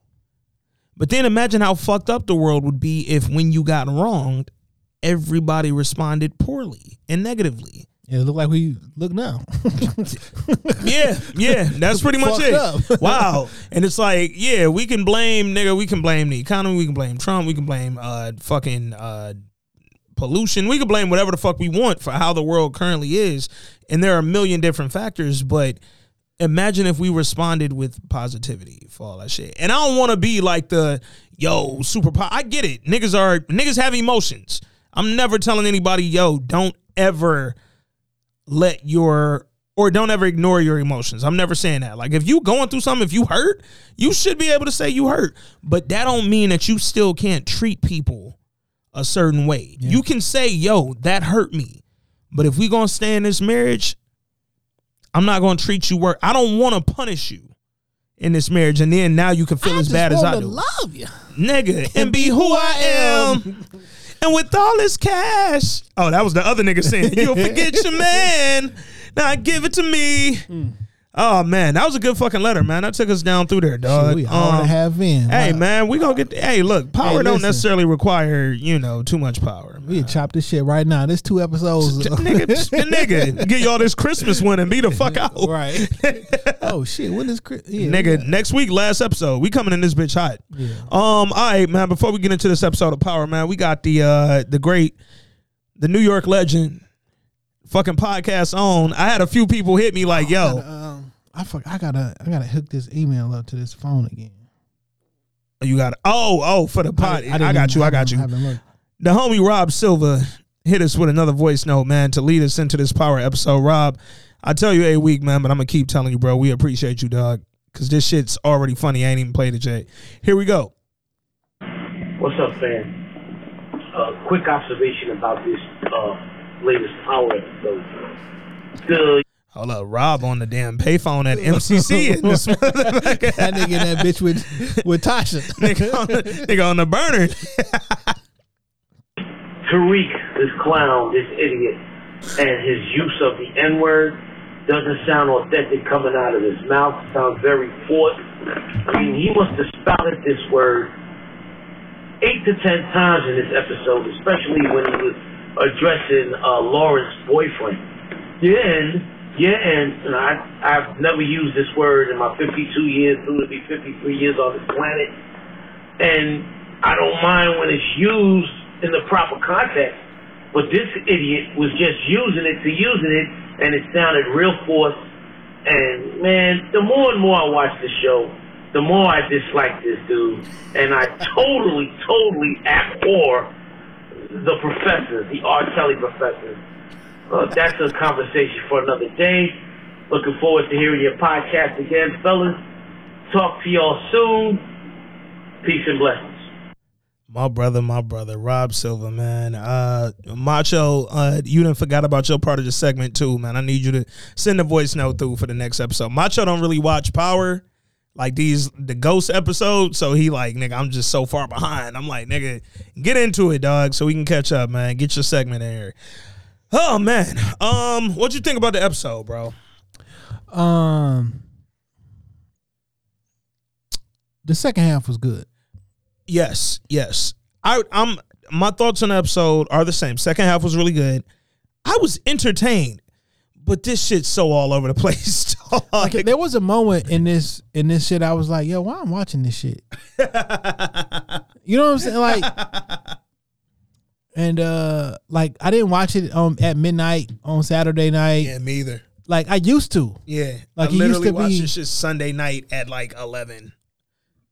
It used to be like a thing. Nigga, we used to stay up till midnight to watch this Yeah. shit. Me and you used to record on Sundays sometimes. Facts. Like we'll be done watched it two or three times by the time we came Sunday afternoon, nigga.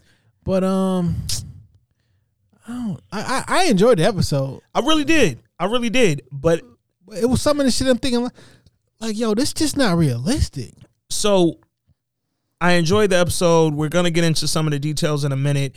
Um, there are certain things that I feel like they take away from potentially really good episodes.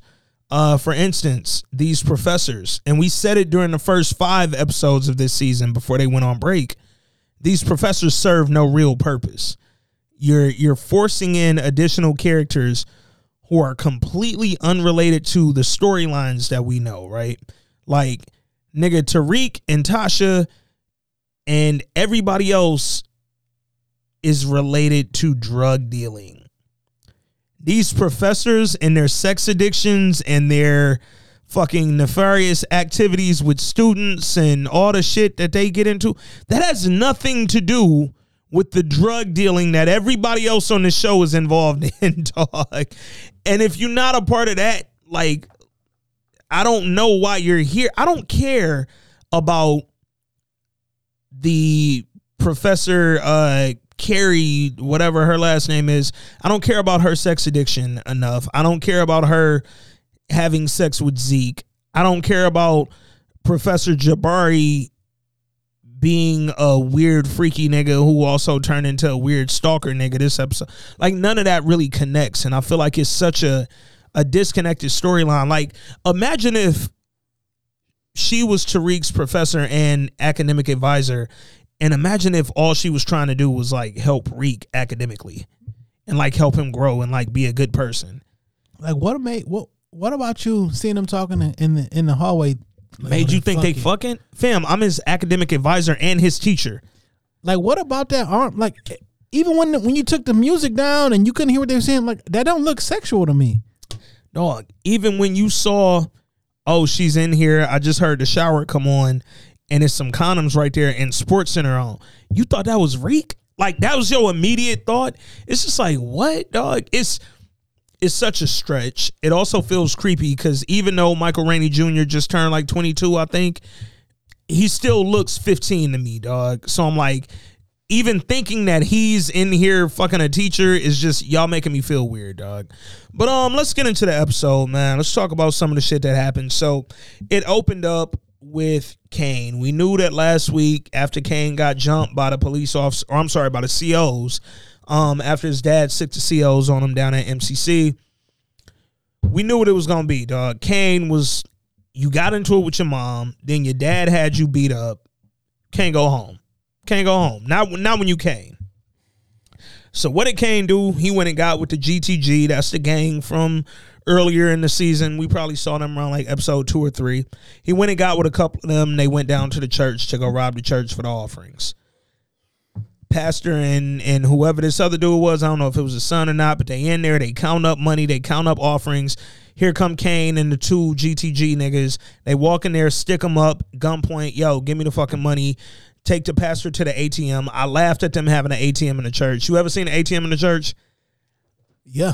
I've not seen that. That was a first for me, dog. Um, go to perfecting. See, I ain't never go to perfect. And I went to some of the mega churches in Atlanta, and I could have missed ATM. I'm not. They're big ass. Sorry, Lord. Um, they're big churches, so I could have missed it, but I had never seen that, so I laughed at that on the episode. But they walked in there, stuck them up. While the one dude was supposed to be getting the offering bread together, he wanted to snatch my nigga chain off. For some reason, to snatch this nigga's chain, he took his glove off. And immediately I flashed back to when Ghost took his glove off to open Angie window and left that thumbprint on there.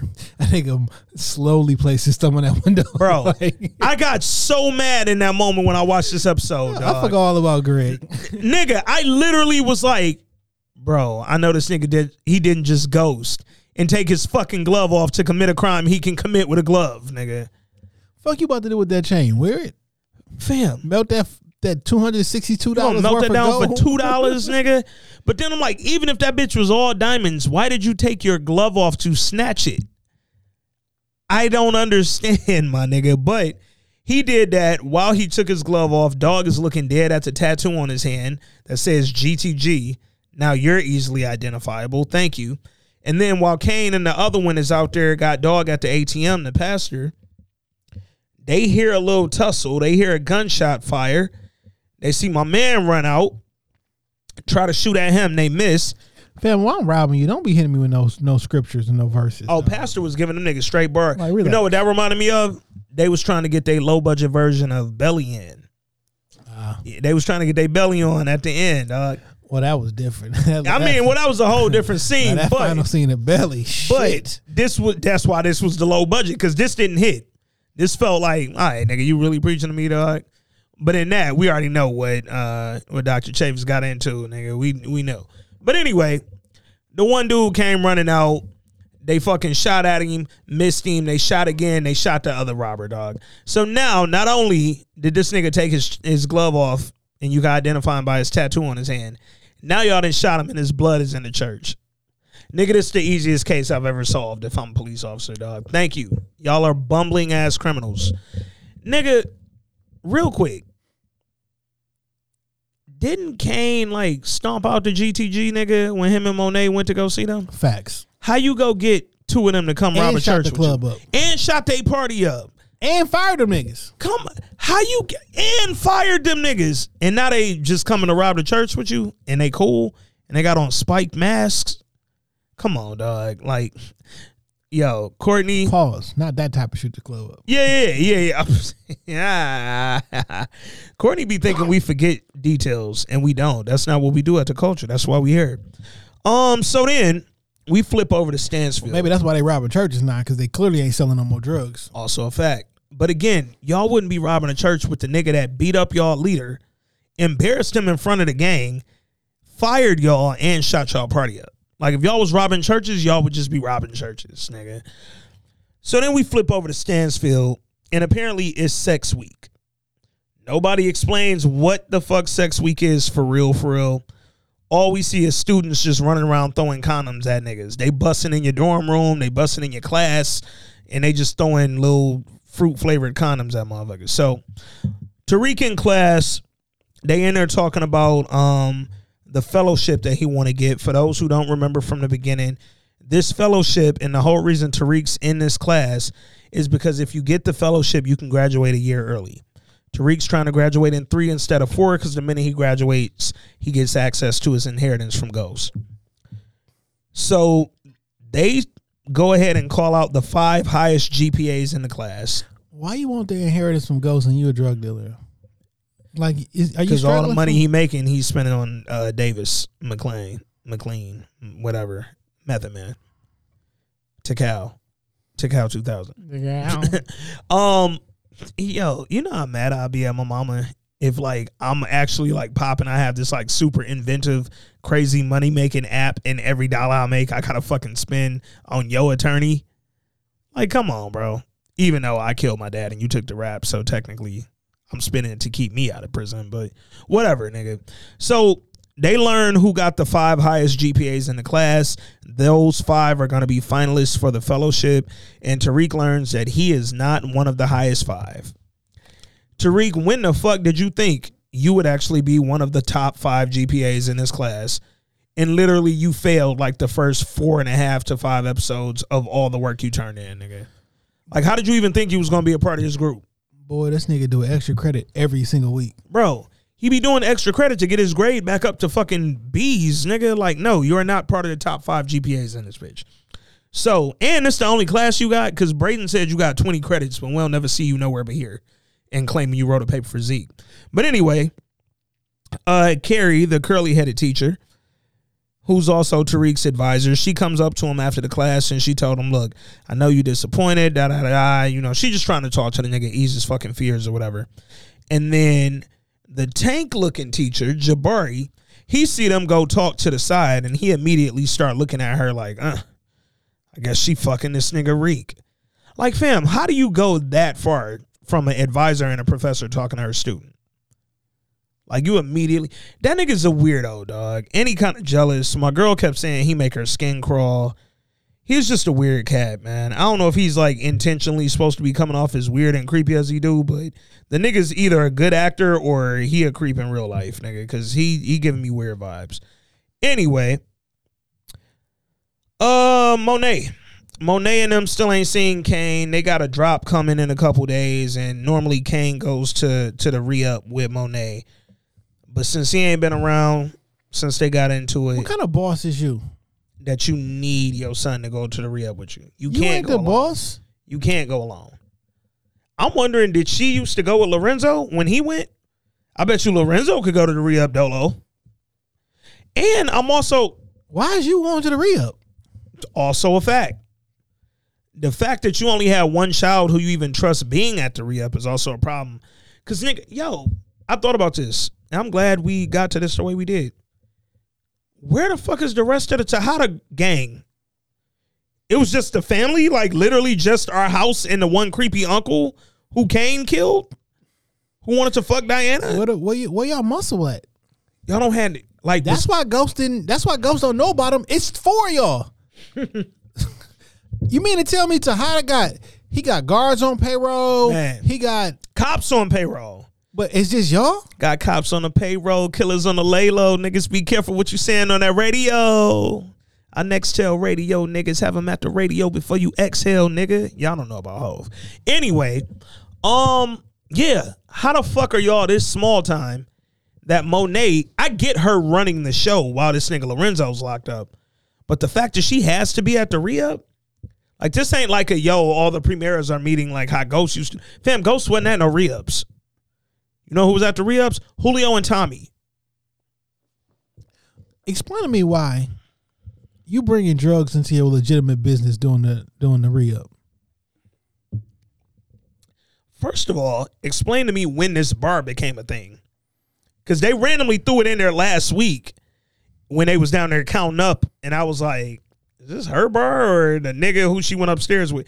But no, this seemed like they- this they- y'all bar. This y'all this y'all front. Yeah, I think they randomly threw it in there like in a past Like episode early. too. Okay, I might have missed it, or maybe because they didn't show it. they it never explained it. out of sight, out of mind. But I'm like, nigga, where the fuck did y'all get a bar? But yeah, why the fuck are you bringing the drugs through the front door? And in in the basement of my bar, y'all got all these like film. fam, coke and pills galore. And I need to rewatch, so don't quote me on this. But I feel like I seen drugs when Reek came downstairs with Diana. Like it was drugs already down there before the re-up, before dog brought the re-up. I feel like I saw drugs. I don't remember. I know last week it was Yeah, like, last week them niggas was getting to it, but I'm like, how the fuck is like, Reek short? Oh, we finally know what they selling. Yeah, but I'm like, how the fuck is Reek short and y'all had a whole basement full of drugs? Whatever, dog. Um, but anyway, Monet don't know where Cane is. She like, look, the re-up coming in two days. So since Cane ain't here, Drew, you coming with me. Diana like, no, no, no, no, no. We can't have it like that. Like, I think I know where Cane at. Let me go find him. Real quick. I like Drew this episode. I'm gonna tell you why. Because when it came time to get that body, Drew looked more believable than Tariq ever has with regard. Nigga, Drew popped that nigga through the window. I mean, he was already dead, but I thought um Drew looked very familiar in that position. Like I, I thought. Tariq acted like he didn't know. Cause Mm. nigga, I didn't kill two niggas already. Facts. You know what I'm saying? I, I, Facts. I've I've already shot and killed two niggas. Yeah, so yes, yeah. I've shot people before. Um, shot and killed two niggas and had a third killed, Kane Yeah. or Kanan. Yeah, So like, I'm I'm cool with this, but I think he had to play the role like novice. didn't. Yeah, Yeah. And he tried to And- muscle up. Yo, let me shoot him. and I, I don't know if they they if they in their bag this much, Yeah. but this whole episode was based on the 48 laws of power. Facts. And rule number one is never outshine the master. Facts. You you you you got to allow the person teaching you to feel like he's teaching you, even if you know the information already. Yep. Because when you don't, you end up like Kane Mm-hmm. and Tariq. Tariq showed Kane too much too early. Mm-hmm. And now he looking like, no, this little nigga, boom, he gonna he gonna be better than me. So now I gotta stop him, head him off at the pass. Yeah. Um, the forty laws of power, I know like it get like flack because they said niggas always read 48 laws of power. Why don't your dumb ass read it though? Yeah, please. Um, we just had a convo about this book probably last weekend, uh, during the fight. Um, yeah, was that when Errol Spence fought? Yeah, Yeah. it was during that day. We was talking about forty laws. Uh, but to your point, never outshine the master. Um, first law. Another law in there. That's at your new job too. Yeah. So when you when you sit with your training buddy, Don't go in there stunting. act like you don't know what Don't the go fuck is going on. nigga. Let them niggas think you pick up on shit real quick. So way better fucking nigga. And the whole assignment that they got, yo, utilize the 48 laws to get your partner to tell you their secret. Fam, it's a way to do that.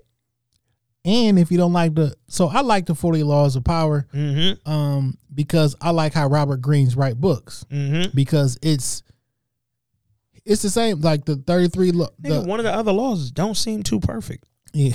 like So he'll say, "Yo, this is the law. This is what it means, and this is when it happened in history." Mhm. So it's almost like it's like a history lesson because ain't none of this shit just made up. Facts. So here's a this is this is what the law means. Let me break it down for you. And then this is how this is what could happen. Hey yo, and this what happened to the Galileo, and this was happened to Queen such and such or this, and it's a good book. yeah. Art of Seduction. It's the exact same way. Yeah. 33 Strategies of War. He write the same way. And it's very, very informative and easy to understand Yeah, it's palatable. and grasp the concepts. Mm-hmm. So I know they be like, yo, niggas go to jail and read it or niggas' favorite books always Forty Eight Laws of Power. All right. First of all, niggas That's why, I guess that's read, I uh, guess that's Art why War. I guess that's why the the the the the the, the, the patriarchy is the way it is. I don't Yeah. know. Um. So one thing that we did get an answer to, we said it on last week's pod. Is like, where the fuck is Zeke? You know what I'm saying? Like, is this nigga still gonna be involved in the pod or in the episodes? Pardon me. And Zeke popped back up. Reek was mad at Zeke. He like, yo, nigga, I typed your paper up. I told you to meet me over at the wherever at the quad or wherever the fuck. And nigga, you wasn't there. Where the fuck? I ain't got time to be running all over campus looking for you. Zeke, like, my bad, nigga. It's sex week. You know, I was with the hoes. Whoa, whoa, whoa. The hoes he was with wasn't the hoes. No. It was the hoe. It was a singular hoe. Um, he was with Professor Carrie. So apparently they little bathroom fuck fest from episode five of the first half of the season then turned into a whole full blown like he had her crib. This nigga in love. This nigga's madly in love. So clearly, whatever they whatever angle they trying to do with these professors, clearly this is gonna go wrong for them, dog. Like I can we see this already. Cause he falling. And when the niggas falling for the older woman who got the sex addiction, who turning them out, she in there doing all the little tricks that the 18, 19 year old chicks ain't doing. He don't even want to go to the little sex party no more, nigga. The fucking uh the one white professor called the party orgiastic. He don't even want to go to the orgiastic party, nigga, cause he fucking his teacher so much. This ain't gonna go good for her, dog. It's gonna go real ugly, nigga. Zeke about to turn real uh lady like when he go down there snitching to the motherfucking board, nigga. Um, how you feel about this though? Her having a relationship with this nigga for real, for real, or like a sexual relationship? Um, I think she's a victim of her own sex addiction. No, Yeah. I think this shit corny. Yeah, Like, why is it here? I don't know why we're here, dog. Why is Zeke even needed? Now we've explained why Tariq is up at the school. You're not even needed in the show no more, my nigga. Yeah. Honestly, once Reek met the fucking uh oh, I forgot. They said, okay, I, I remember now. Cause I was like, once he met the Tejadas, like, we ain't never need but I forgot that the one dean of the school said, yo, you gotta keep Zeke eligible academically to hoop so he can get drafted or whatever the fuck. I mean, but that was just We- so but- that we can introduce him to like Yeah, like once we actually, I mean, and we can mention it like, yo, Zeke doing good in his classes, da da. But we don't need Zeke. We definitely don't need Zeke fucking a professor, dog. Like one, I ain't gonna lie, it it looked weird. It looked weird on camera, dog. Him fucking her just feels probably really because awkward because he looked like a my first ass nigga. introduction to her was on This Is Us Mm. as a mature adult. So you seeing her different? I, Yeah, I don't yeah. I don't see her as a young girl. Yeah. now she's very attractive. One hundred percent. You know what I'm saying? One hundred percent. But like, I saw her dating like a 38 year old, Yeah. a 39 year old. So, So, I'm thinking you in that twenty year old kid or nineteen year old kid, yeah, it look a little different. She looked like a, she like someone's aunt, and it just I don't know, and dog. not the cool looking auntie, a aunt, yeah. an auntie. Yeah. You're like aunt. What's up, Aunt? What's up, Aunt Carrie? Um, it's just giving me weird vibes. I I don't need to see. So there's a thing I don't like, where like in shows and and movies, if it's like the older woman, younger man, they'll show that and they'll show it like vividly and they'll like they kind of sexualize it. to make got a you- groove back. yeah, they sexualize it and, and make you forget. Like in this case, she's his professor or a professor. I don't know if he got her class, but she's a professor at this nigga school. They sexualize this shit and make you forget that this is actually not illegal, but immoral. This act between the two because it's the older woman, younger man. Now, if this were the older man, younger woman, for instance, Jabari, we saw that nigga have a sex scene, and it was with his teaching assistant. She in her twenties. She's like 24. It's a grown ass woman, but they still made it seem like they kind of showed you like the position of power he was in over Same and all kinda- that. It kind of happened. This conversation got to happen over the weekend Yeah. because uh, one of the Obama kids had a picture come out or like in Mhm. a bikini and shit. I guess she- Sasha, yeah. she 19 Yeah. and then they was like, oh my god, y'all niggas is nasty because y'all commenting on her and she only 19. And Yeah. then it was like, well, she grown and it's always this. It's always like a. It's a thing. Yeah. Um, and it's a conversation to go back and forth, and I'd be like, I don't know. It's a lot. Yeah. And like when again, when it's the older man, younger woman, it's always approached with that like, hey, hey, hey, don't be a predator, don't be weird, don't be da da, don't be creepy. But when it's older women, younger men, it's literally like Y'all like sex anyway, right? Fam, dog. Oh my god, what is it? I'm trying to remember right now. It was something. It was one of these young niggas, dog. Recently, like had like a a pic come. I don't know if it was like a dick pic. Something leaked to the internet, and it was a young dude. And literally, I remember going through the comments on whatever it was, and it was women in there saying, "Take me to jail. I'm with it. I go to prison." Yeah, I vaguely remember. It was that. something like that, and it was like, yo, the comments was so fucking vile and disgusting, and literally, it was mad dudes in the comments like, yo, if niggas would be, if niggas were making some of these comments, y'all would be fucking livid in here right now. Like y'all would be blocking niggas, reporting niggas, calling us creeps, calling us all types of names, and every response from women was like, y'all so sensitive. We just joking, like da da da, and it's like, fam, that's a weird double standard to like be a part of. You know what I'm saying? Like don't don't stand up for that double standard, nigga. Like no, we need to make like weird child sex not a acceptable thing. A lot of weird, creepy niggas was touched by older women when they was kids, Facts. and they were over sexualized. And now sex is so normal and part of masculinity that Man. they do it and they overdo it to prove that. They, listen, man, it happens, dog. Fam, It's a vicious cycle. it's it's weird and I know niggas is gonna say what they want to say about this shit, but even like some of the shit that men and women say they like in the bedroom, like some of the like I hesitate to call them fetishes because I know that can maybe come with a whole different set of things. But some of the rougher shit that people like done to them or like to do to people, it's like, yo, there's a like y'all niggas You get kind of fucking weird. weird? You know, it's kind of weird Hey. that we just accept it as normal. When you think about it, it's kind of weird. Choking a motherfucker. No, man. I mean, it ain't weird, but No, we did accept it is like because you uh, can't breathe. is like your sexual conquest calling you daddy. I've never in the history of life enjoyed like don't call me that. When you think about that, that's some weird shit. Fam, I'm not even anyone's father. like, don't call me daddy, You know, dog. you know you, yeah, no, that's weird as fuck. I'm like, with so you on this 100. percent man having sex with you, Yeah. you gonna turn around and call, Call him, him daddy. daddy. That don't never cross your mind as odd. That is kind of weird. Yeah. Like that nigga just put his thing in you, and then you called him daddy. That's kind of weird. Imagine if she took the dy off it and said, "Hey, dad." And I almost hate Fucking creepy, dog. I almost hate this this term or this phrase that we've been so accustomed to saying is that the Zaddy.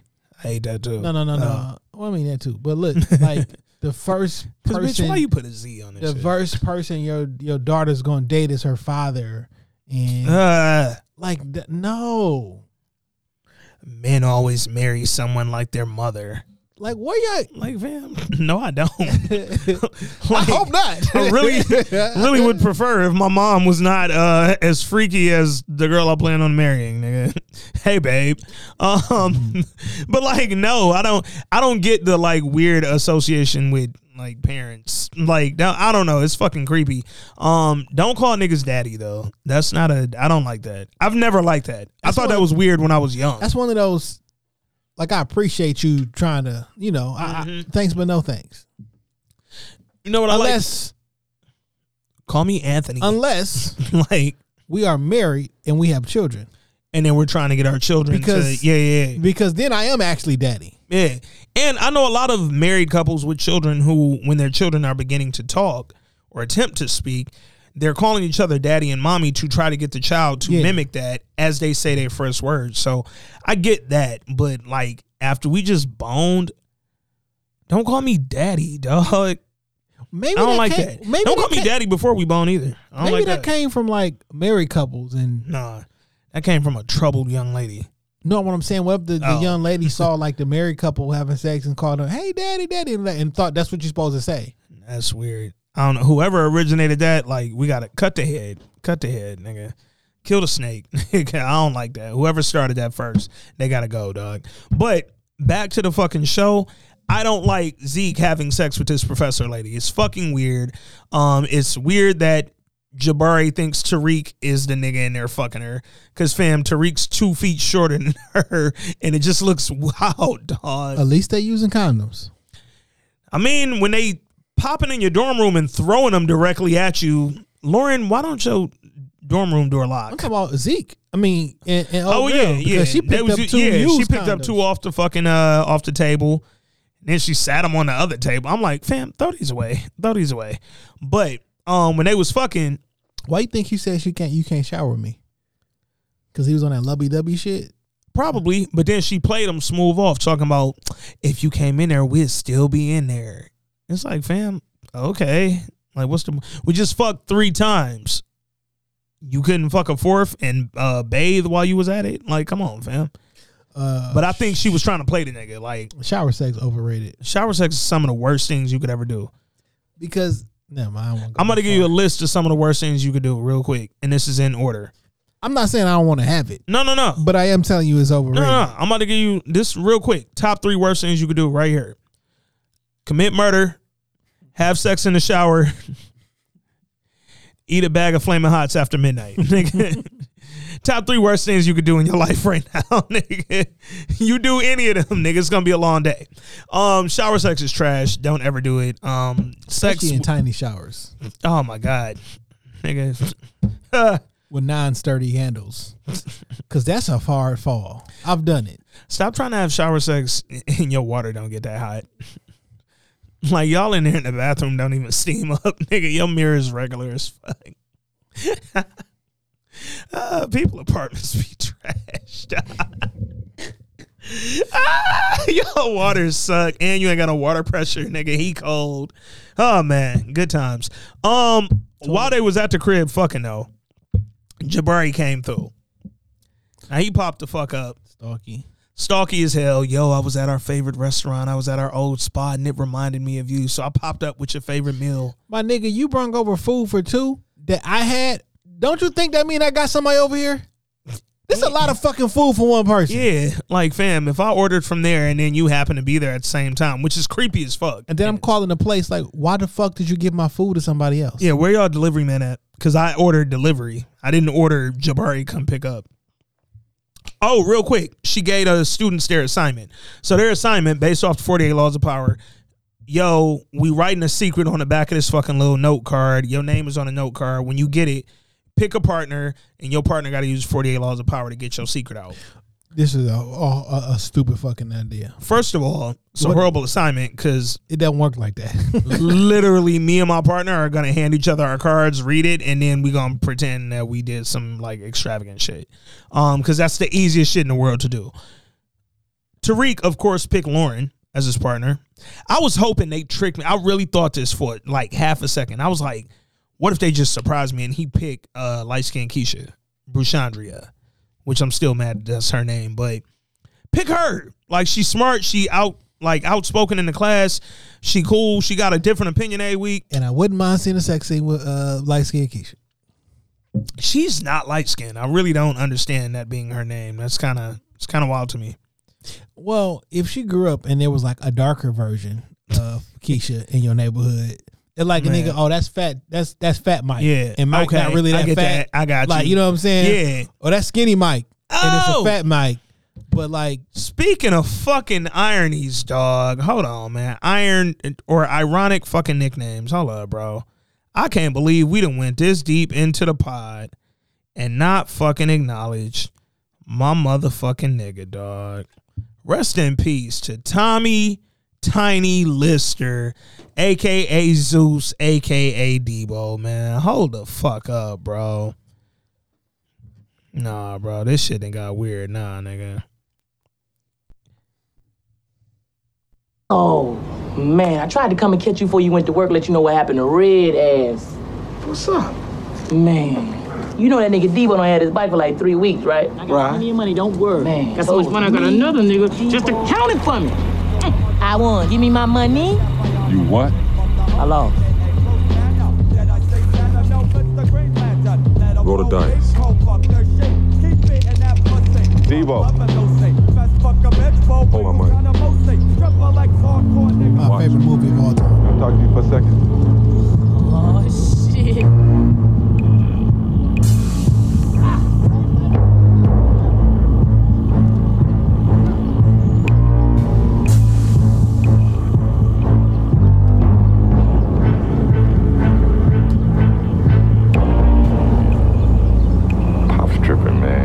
me to ask for my bike back. You know I wouldn't trip. What bike? The beach cruiser. The one I let you use a couple of weeks ago. The one I've been asking you about. Oh, that bike. Hey, no, you wanted it back, homie. It's right here. Follow me, homie. Yeah, it's just like it's both ours. Keep it down at my house. Cool.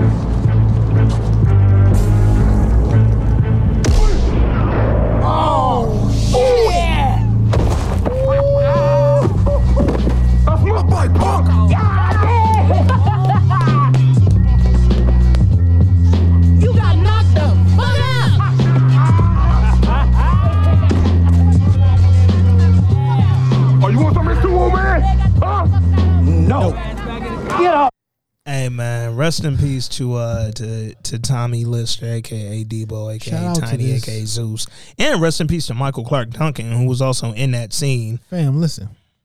It's like mad niggas from uh Friday that's dead. It's like six. Yeah, Friday got that Moesha curse on it. They waited so long to do last Friday that you can't do it anymore. Can't do it. Like you literally can't do it anymore unless it's just gonna be Craig, Smokey, and uh Day Day.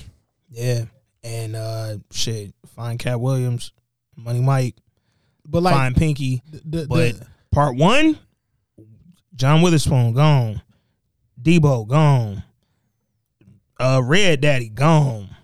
Even though Michael Clarke Duncan didn't say nothing in that scene, but he gone. And Dale gone. Uh like literally, it's like a whole Grandma cast- gone. Grandma gone. Yeah, dog. It's yeah. Yeah, man. Um, Chris Tucker, don't cuss no more. Like y'all literally waited till like, all right, goddamn. um, but rest in peace to Debo, man. I, I know that had zero to do with power, but we were talking about ironic nicknames, and it hit me. And nigga, It's ironic that my mama took me to see that. my mom took like me and like mad Me, of my, my, friends G, to go see that. One dog. random Saturday morning. I don't have no idea. I was what ninety five. I was thirteen. Yeah. I was in like fifth, sixth grade, man. Friday was such a moment, dog. like that was when I thought that was the funniest movie ever made from day 100%. one. Saw that. That might low key be the last movie that I saw at the Northwest. My last day of tenth grade, um, I brung in that movie, um, in my French class to watch because you know at the, the the the school at the end of the year y'all bring in movies and shit to watch the TV roll out. Yeah. and I brung in Friday.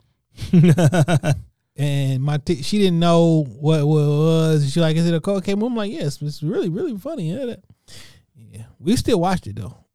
Yeah, um, phenomenal fucking movie, man. Uh, obviously started a legendary like series um of of films. Sparked a bunch of people. Sparked careers. a lot of careers. I mean, literally, man. Chris Tucker went from that to fucking twenty million dollar movie man, dog. Like, Was this Nia Long before Love Jones? I think this may have been immediately after Love Jones, but let me verify. Um, Love Jones, ninety seven. So yeah, this is before Love Jones, dog. What was at least? I mean, what was uh what was she in before Friday? Um, Boyz n the Hood. Oh, duh. Yeah. We just Yeah. and like we didn't just watch that shit. and probably them Fresh Prince episodes that she was a part of, like that one season where she was on there majorly. I feel like that might have been like '96. Let me. I'm about to pull up her filmography now, um, just to make sure. Yeah, it could be. Yeah, because Fresh Prince ended in '96, Yeah. so she was in that before, uh, before Friday. But No, but Friday came out ninety five. oh, you're right. So her season could have.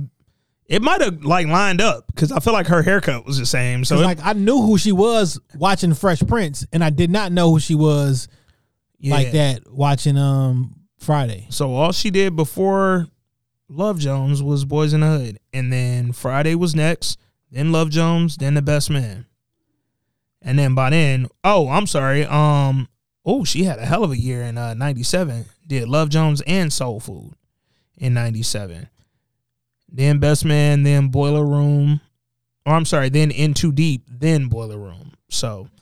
Shout out to Nia Long. Shout out to everybody involved in Friday. Rest in peace to uh, Tiny. Nia Long was on the Tiny CSI too. Yeah, she was on some CSI. Um, as a regular. yeah, but Debo, dog, like literally as Um, iconic of a character as you could have.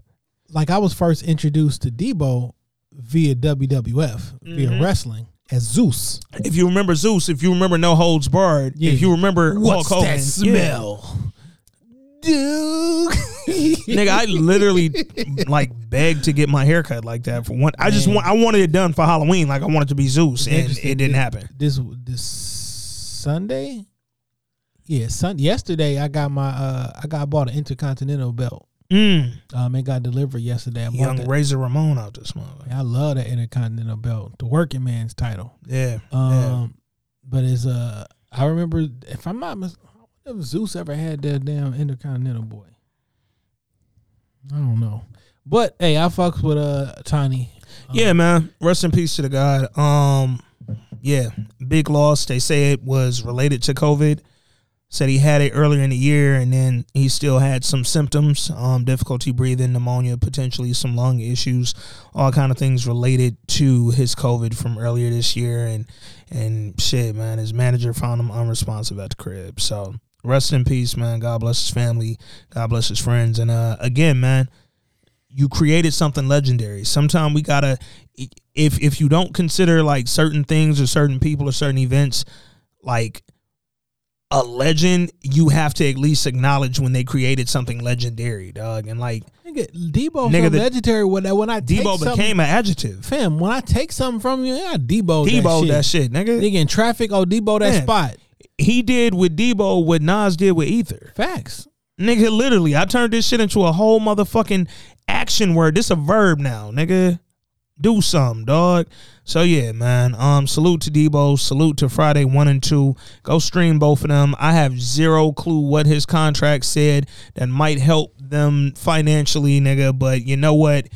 If it helps, run a stream, dog. Buy a DVD, buy something. I don't know, man. Help out. Go stream, no holds barred. Do whatever the fuck you gotta do. Go buy a plaid shirt.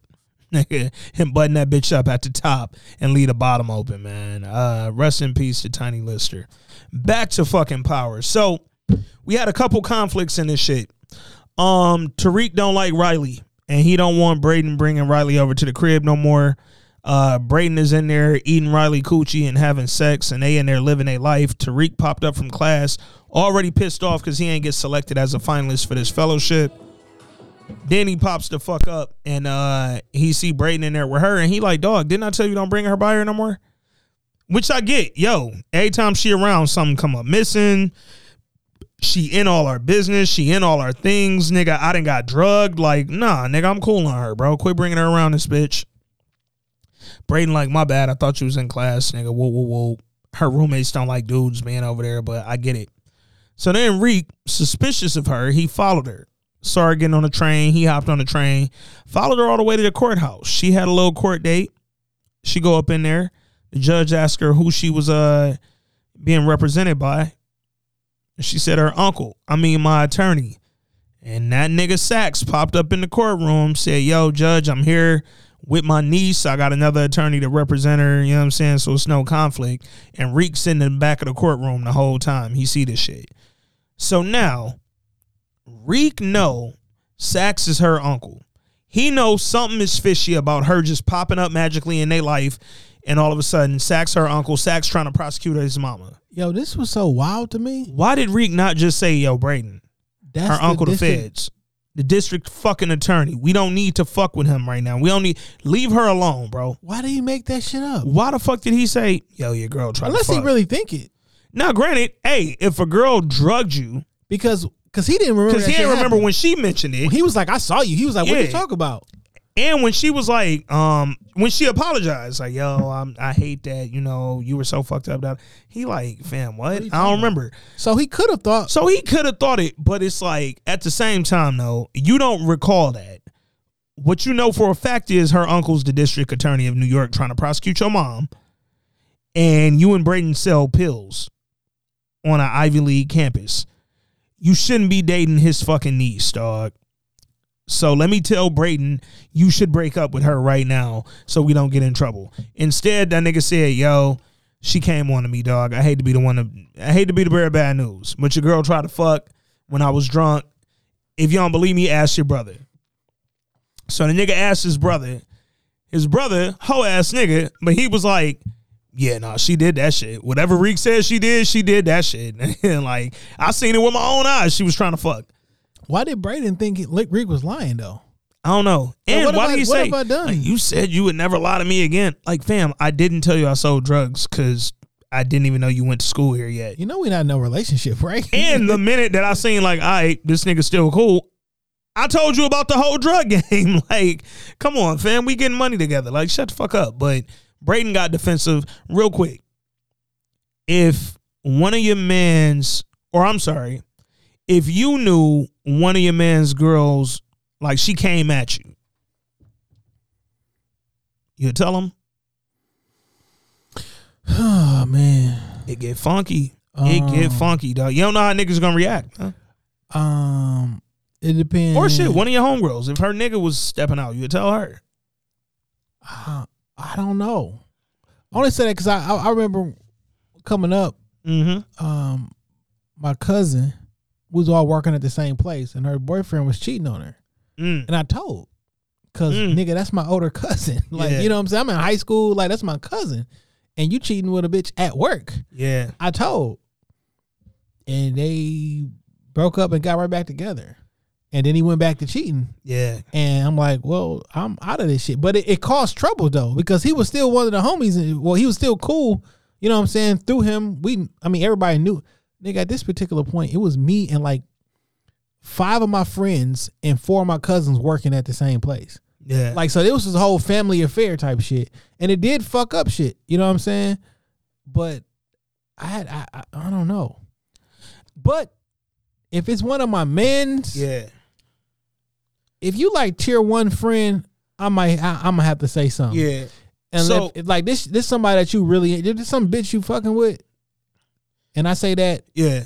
even though I don't call women that, but I, but I say it like that on purpose. Yeah. yeah. If it's just some chick you messing with, eh, So I I I feel like it's two different things that happen, right? So I've told one of my homegirls, yo, I don't know what the nigga was doing, but I know what I seen. Dog was kind of active with this girl, nigga. I ain't I ain't normally the snitch type, but I see you moving a lot of your life around trying to be with this nigga. Like you doing a lot of shit that's completely out of character for you, trying to make accommodations for this nigga. So I'm letting you know I seen that nigga kind of misbehaving, man, and I wanted to put you on game just in case uh in case it was something real. If you gonna talk to him, make sure you say that I didn't see shit directly. I just seen this nigga moving kind of weird with another chick. She got mad at me. She got mad at me, stopped talking to me for like two months. Um kept moving with old boy like he ain't do shit. Found out later the nigga was cheating, like with evidence. Um still kept moving with old boy. So whatever. I don't know if they together no more, but our relationship got strained from that point. When I'm trying to look out. So I was trying to look out. Um, with the homies, And if you wouldn't have said nothing, yeah, and if it came out that you knew, and didn't say nothing. me, now I'm a whole ass nigga, and that's the thing. At the end of the day, I try not to be a whole ass nigga. Um, but on the flip side, because I want somebody to tell me. Hey, on the flip side, uh, high school story. Me and one of my best friends. It's my dog. It's my brother. It's my brother right now. It's my man right now. I just was with this nigga the other day. Um, back in high school, I was dating a girl who said she was going with a lame ass nigga from another school. Said this nigga was nothing. I don't really want to be with this nigga no more. I'm gonna break up with this nigga. So I'm kicking it with her. I'm like, all right, man, I don't give a fuck. Fuck that school, nigga. Fuck that nigga. I don't know that nigga. Da da da. Whole time she was dating my man mans, right? So when I found out she was dating my man mans and kicking it with me and pretending like she wasn't really fucking with my nigga, I told my nigga. Told my nigga, and it's it turned into straight up beef. Me and this nigga literally fell out over this chick. Cause I'm like, yo, nigga, I'm trying to put you on game. I'm trying to tell you what's really good. This what she doing. She playing me and you, nigga. And that nigga was like, oh, so you fuck with my girl. And it's like, nigga, you're not listening, bro. I didn't know. She playing us. She told me you was a lame from our rival school. Like we play football. I hate them niggas, dog. Like I thought you was a bum ass nigga from over there. When I found out it was you, I came immediately with the with the news. So you you fucking my girl. Nigga said, "So you fuck on my girl?" I was like, "Dog, we in so this high school shit, but you know what I'm saying? That's it's old, it's played. That's still my brother, but that's kind of how it went down. So either way, moral of the story: if your girl or your man's girl is the niece of the feds, just tell him, hey, she the niece of the feds, nigga. You ain't gotta make up no stories about her trying to fuck, nigga, because you got enough fucking info. I don't know why Reek didn't just say that, dog. Um, speaking of relationships, man, so Reek, he chose Lauren as his partner for their school assignment. Because Lauren looks better. Let's just keep it hundred. Oh, Oh, one thousand percent. And it's because of the forehead that's on um, Diana. Well, Diana's And- forehead well, wouldn't be as well, pronounced well, if she let didn't let me rock that rephrase that. ponytail. Let me rephrase I don't like weave ponytails. Let me rephrase This is me, this. and keeping it a buck. How Diana looks on the show. Because I didn't went to her Instagram. No, Diana's a really pretty girl. She's 'Cause I- really attractive. Because I didn't went to the Instagram and Facts. off the Instagram, sign me up. If Yeah. I, how old is she? Uh, 'Cause I I, think they're creepy. all like in their twenties. Sign me up. Sign, Yeah, yeah. up. I'll give you that. I'll give you that. Sign Jay up, man. But Sign the- Jason Johnson up. Just want to throw that out there. But on the show, yeah, no. Oh, girl. yeah. On the show, so it's funny. We were actually having this debate watching uh because my man was watching a few episodes and a f- bunch of us were like over there, like four of us. But when he had it on, one of the uh girls in the room was like. I like Diana better than Lauren. Like I think I think she's more attractive than Lauren. And literally the other three of us, um, which included another girl, his sister in law, and two of us, two dudes, we was like, like based on what? nah, Lauren's more attractive. Diana's a very pretty girl. Like, don't get me wrong, but we was like, yeah, I think Lauren probably got her beat. And she kept swearing, like, oh, Diana the coldest. And I'm like, eh, I don't like weave ponytails, so Diana been lost for me. You know what? But then I'm like, you know fam, conversation that's come coming on, fam. Like, and I'm like, I don't want to have a I'm not- light skin, brown skin. that, Y'all, and, and I didn't let her go into that Yeah, bag but you know because I was like, this literally has nothing to do with light or dark. I'm not telling you neither of them are unattractive or either of them are unattractive. Because I flip flap like, like I from light, dark, Yeah. brown. Every other relationship I'm in, it'd be like boop boop boop boop boop. boop. Fam, if you had one light skinned girlfriend ever in your life, you like light skinned girls. Period. That's just that's the stigma, and you gonna deal with it. And then it's like, all right, whatever, dog. But on this show, Lauren's just more attractive. I get it. And in addition, yo, back to the Angie and Tasha comparisons that were made early. Fam, Lauren is Angie. She for Tariq represents a normalcy that he does not currently have, dog. Like she represents college and get a job and live life and be successful and not be on the run from the fucking cops. Diana represents nigga her family from this hood shit. I'm from this hood shit technically. I just found out I was from this hood shit 2 years ago. I didn't know, nigga. I'm 17, 18 now, however old Reek is. I didn't know that when I was till I was 15 that I was even a part of some shit like this. So Diana represents everything he's trying to get away from. Um, but somehow can't. So anyway, he he partners up with Lauren. They back in Lauren room. They talking about the little assignment, whatever. She trying to get the secret out of him. What's on the back of your card? Blah blah blah. They get to wrestling and tussling and play fighting. And then here come my nigga Malcolm, nigga, because Lauren don't lock her fucking dorm room door. Malcolm walked in. I'm gonna give Reek this. I liked Reek in this scene. That nigga Reek said, "Nigga, don't you go to school in DC? Like, why the fuck is you here every week?" And dog?" don't call me nigger. Nigga said, "I'm not a nigga." I was Alright. like, then that nigga told Lauren. That nigga said, "Hey Lauren, get this nigga before he get." hey Lauren, get this nigga before he get fucked up. Now look, dog." Reek.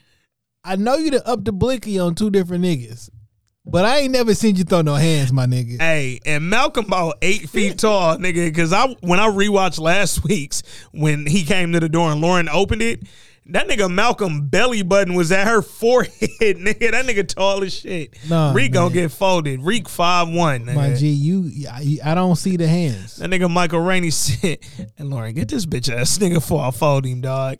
But the nigga Malcolm walked in on some weirdo nut shit. That nigga walked in and started taking pictures of them wrestling. Like what? I didn't get that at all, nigga. So Now, they I thought like he was, they was gonna be playing and then move into some kissing or some shit like that. and he was gonna see that. yeah, no, they just literally was. And granted, I should never walk in a room and see my girl sitting on top of a nigga wrestling. My nigga, like, what if you, You walk? what What if you walked in and you walked in to your girl on top of another nigga tickling him? now that no, if if the BlackBerry letter, if they could have walked in and you was tickling that nigga, he killing everybody, dog. Like Dog. a tickle. If I see my girl tickling a nigga, dog. hey yo, nigga. Hey yo, shorty, I'm telling you right now. If I see you tickling a nigga, dog, I don't give a fuck what homework y'all niggas got, dog. Scary fucking times. Scary fucking times, dog. That nigga Malcolm. And here's the thing, Malcolm, you are not wrong for walking in your girl's room two weekends in a row and seeing Reek and thinking, nigga, ain't this a bitch, dog? That nigga Malcolm came in and pulled his phone out and took pictures. Nigga, I was like, you're a little weird, bro. What you about to tell my mom? Like, nigga, give me your that phone. nigga said, I want you I want you to be able to see what you're doing. I thought Reek was gonna be like, nigga, give me your phone. I can't have you taking pictures of me. Who the fuck? Yeah, that I would have liked for Reek to get a little more like Cause Reek didn't like he wasn't no hoe in this moment or whatever, but I would have liked for him to like really boss up on this nigga. Cause like last week Malcolm got that little like you Jamal right? Like nigga, he got that little bar off. I wanted Reek to be like, By Lauren, something like that, nigga, something smooth that Give her a just kiss on the cheek. yeah, woo! That nigga Malcolm would have been like, bitch, Nigga, the kiss on bitch, you fucking him. a chick, a kiss on the cheek in front of a, a dude, a girl, dude. Yeah. You ever um you ever like check your girl about how she was interacting with a dude and then the whole time it was like like a mistake. Like he was like her fam or some shit. You ever had some shit like that happen, dog? Yeah, so um I'm at a party. This was not even too long ago, actually. Uh I mean I'm at a party. I'm at a cabaret. Mm-hmm. And um I'm talking about you want to see a nigga go from zero to hundred real quick. like I didn't like Blicky was in the car though.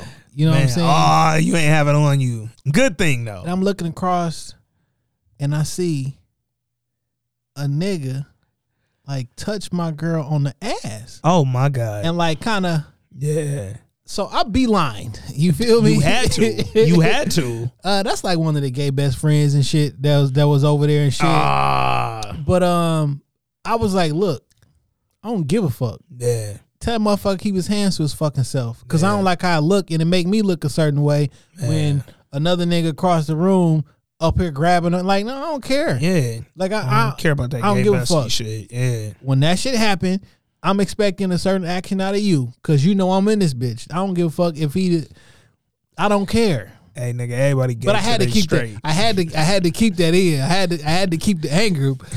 when I got out, I was like, "Oh, it's this nigga." Everybody gay today straight, nigga. Right. Like I just nah. it was like this. Her, her, her friend get anyway. It don't fucking matter. yeah, but man. So I, I I get Malcolm tripping in that gay, moment, gay. but gay, gay. so uh so Lauren broke up with Dog. She like, look, you keep popping up here, you jealous. I don't want to be with you. Fuck you. You pulled out your phone like a weirdo. I don't want to go with you no more. So later, oh shit. Well, let's get to the drop real quick. So Diana knew where the fuck Cane was at. We all over the place with this one, dog. But fuck it. If y'all watch the episode, y'all know exactly where we at. Diana knew where Cane was hiding out at. Cane was at his girl crib. Diana pulled up. She said, Yo, I know you think that mom and dad ain't fucking with you right now, but you know how to be a part of this family, nigga. You gotta show up for the family. We need you at the drop. Send two days. If you have to drop, I guarantee you Monet gonna be able to let bygones be bygones. So that nigga came like, cool, I'll be there. But don't tell her where I'm at though. Diana like bet. So she told Monet, hey, Cane said he'll be at the drop. I seen him, I talked to him, he gonna be there. So Monet like, all right, Drew, you ain't gotta be there. You can go do whatever you normally do during the re-up. Diana, you can be downstairs counting up. That's what we gonna do. So the night of the drop get here, Cane got picked up earlier that day for the robbery at the beginning of the episode. Got identified with the GTG niggas. Why? Because he was with a dumbass nigga that took his glove off and had a whole GTG hand tattoo. So Cane don't make it to the drop. So Diana and fucking Monet is at the drop. that real? So I'm gonna talk to you a little bit more about that offline because I think it is.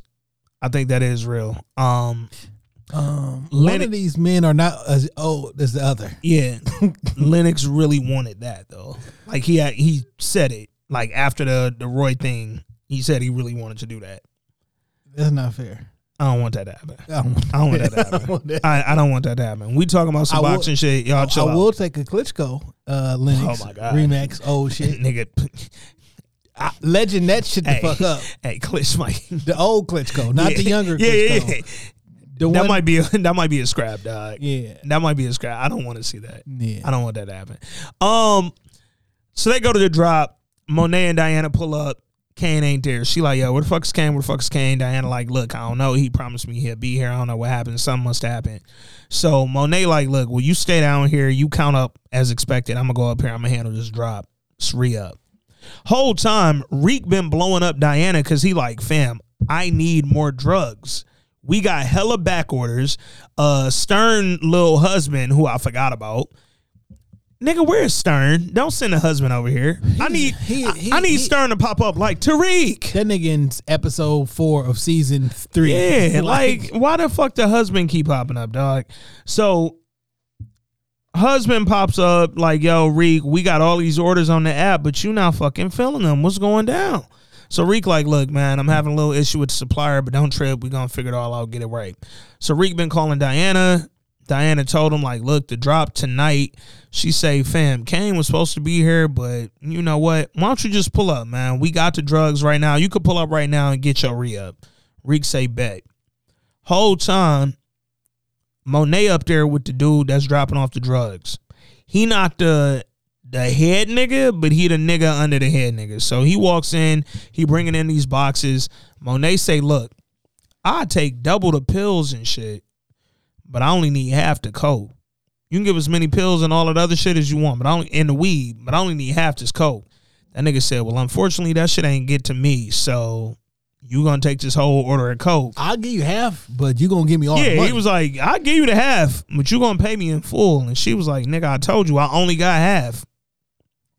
That nigga said, look. That did not sound like a boss move to me. She was sounding very submissive. when she said I only got half, Yeah. you should have said I'm only I'm only giving you half. Yeah. Or paying you for half. but when you say I only, I only got, half. you broke. You ain't got the money. I literally sat there like, damn, you can't afford a whole order of Coke? Like, are you not getting the Coke because it ain't selling her because you ain't got no money, dog? Yeah, sound like, a broke drug dealer, nigga. I hate broke drug dealers, dog. And if the only thing from stopping your criminal organization is your one son Yeah. with his one gun, Yeah. and I'm like, fam, you as the boss, you said it last week, nigga. As long as Lorenzo in jail, I'm Lorenzo out here. niggas don't give a fuck about Lorenzo then. Cause he was about to fucking uh, That nigga pulled a box cutter on you. 9/11 your ass. He ain't even pull a gun. He pulled a box cutter and said, "Well, it looked like you gonna have to take me to your cash, nigga. Show me where the stash at, my nigga." So he fucking pulled the box cutter. They get into a little wrestling match. She kicked that nigga in the nuts. He fall down. Whoa, whoa, whoa. Whole time, Diana and Tariq downstairs making out. Real quick on this scene. So right when Reek got there, his phone rang. It was the professor, Carrie. She called him just to say, like, look, again, I wanted to apologize. I know you really wanted that fellowship. Woo, woo, woo. So Reek stepped off to the corner while he talking to her. Diana all in this nigga book bag. Like why? Diana, what are you looking for? He don't. Y'all not together. Y'all never like what? What? And like, what are you? You found out how he moving the weight. You officially have no reason to keep like being weird about this nigga, dog. She on her Tasha shit. I'm just saying your shit. You just whatever. So she go through his book bag. She found his little assignment card with the secret on the back. Oh, Jabari. So Carrie was like, Jabari, you trying to get back with me? You want to help, nigga? Help me with these cards and shit for this next assignment. She was like, take these, write their secrets on the back of their names. Whoa, whoa, whoa. So Jabari, after he thought that she was fucking Reek, changed Reek's secret and wrote, a student is having sex with a teacher at Stansfield. My nigga, blow the whole spot up. Nigga, you and you're having sex with a student at Stansfield. Nigga, like relax. So anyway, um when Carrie called Reek, she like, yo, I know you was upset about that. And Reek said, Oh, don't worry about it. Uh I'm doing Professor Jabari's extra credit assignment that he gave me. Like Reek ain't even know that that was some bullshit. Jabari called that nigga into the office like, "Yo, you want extra credit?" He helping you. You oh, helping him. You write help his him write his book. So like, he like, on more than one occasion he did that. didn't yeah, he? yep, because he stole he stole the whole idea for the book from Reek, stole his paper and shit. Now he running out of fucking words. He got writer's block on chapter six. He like Reek, you want to help me out? Write a book on power and uh, intimate relationships. Reek like sure, nigga. He like I give you extra credit. That'll bump your GPA up. You might be considered top five GPAs in the class. So Reek don't know he getting played. So when he told that shit to Carrie, Can't see how a player can't see some getting played. nigga, Carrie say hit without your boo ever since the tenth grade. Carrie say, nigga, what the fuck you mean you doing a goddamn extra credit assignment? She was like, nigga, let me look into this, nigga. He was like, yeah, Jabari, dog. So when Reek go back over there, nigga, Diana went through all this shit.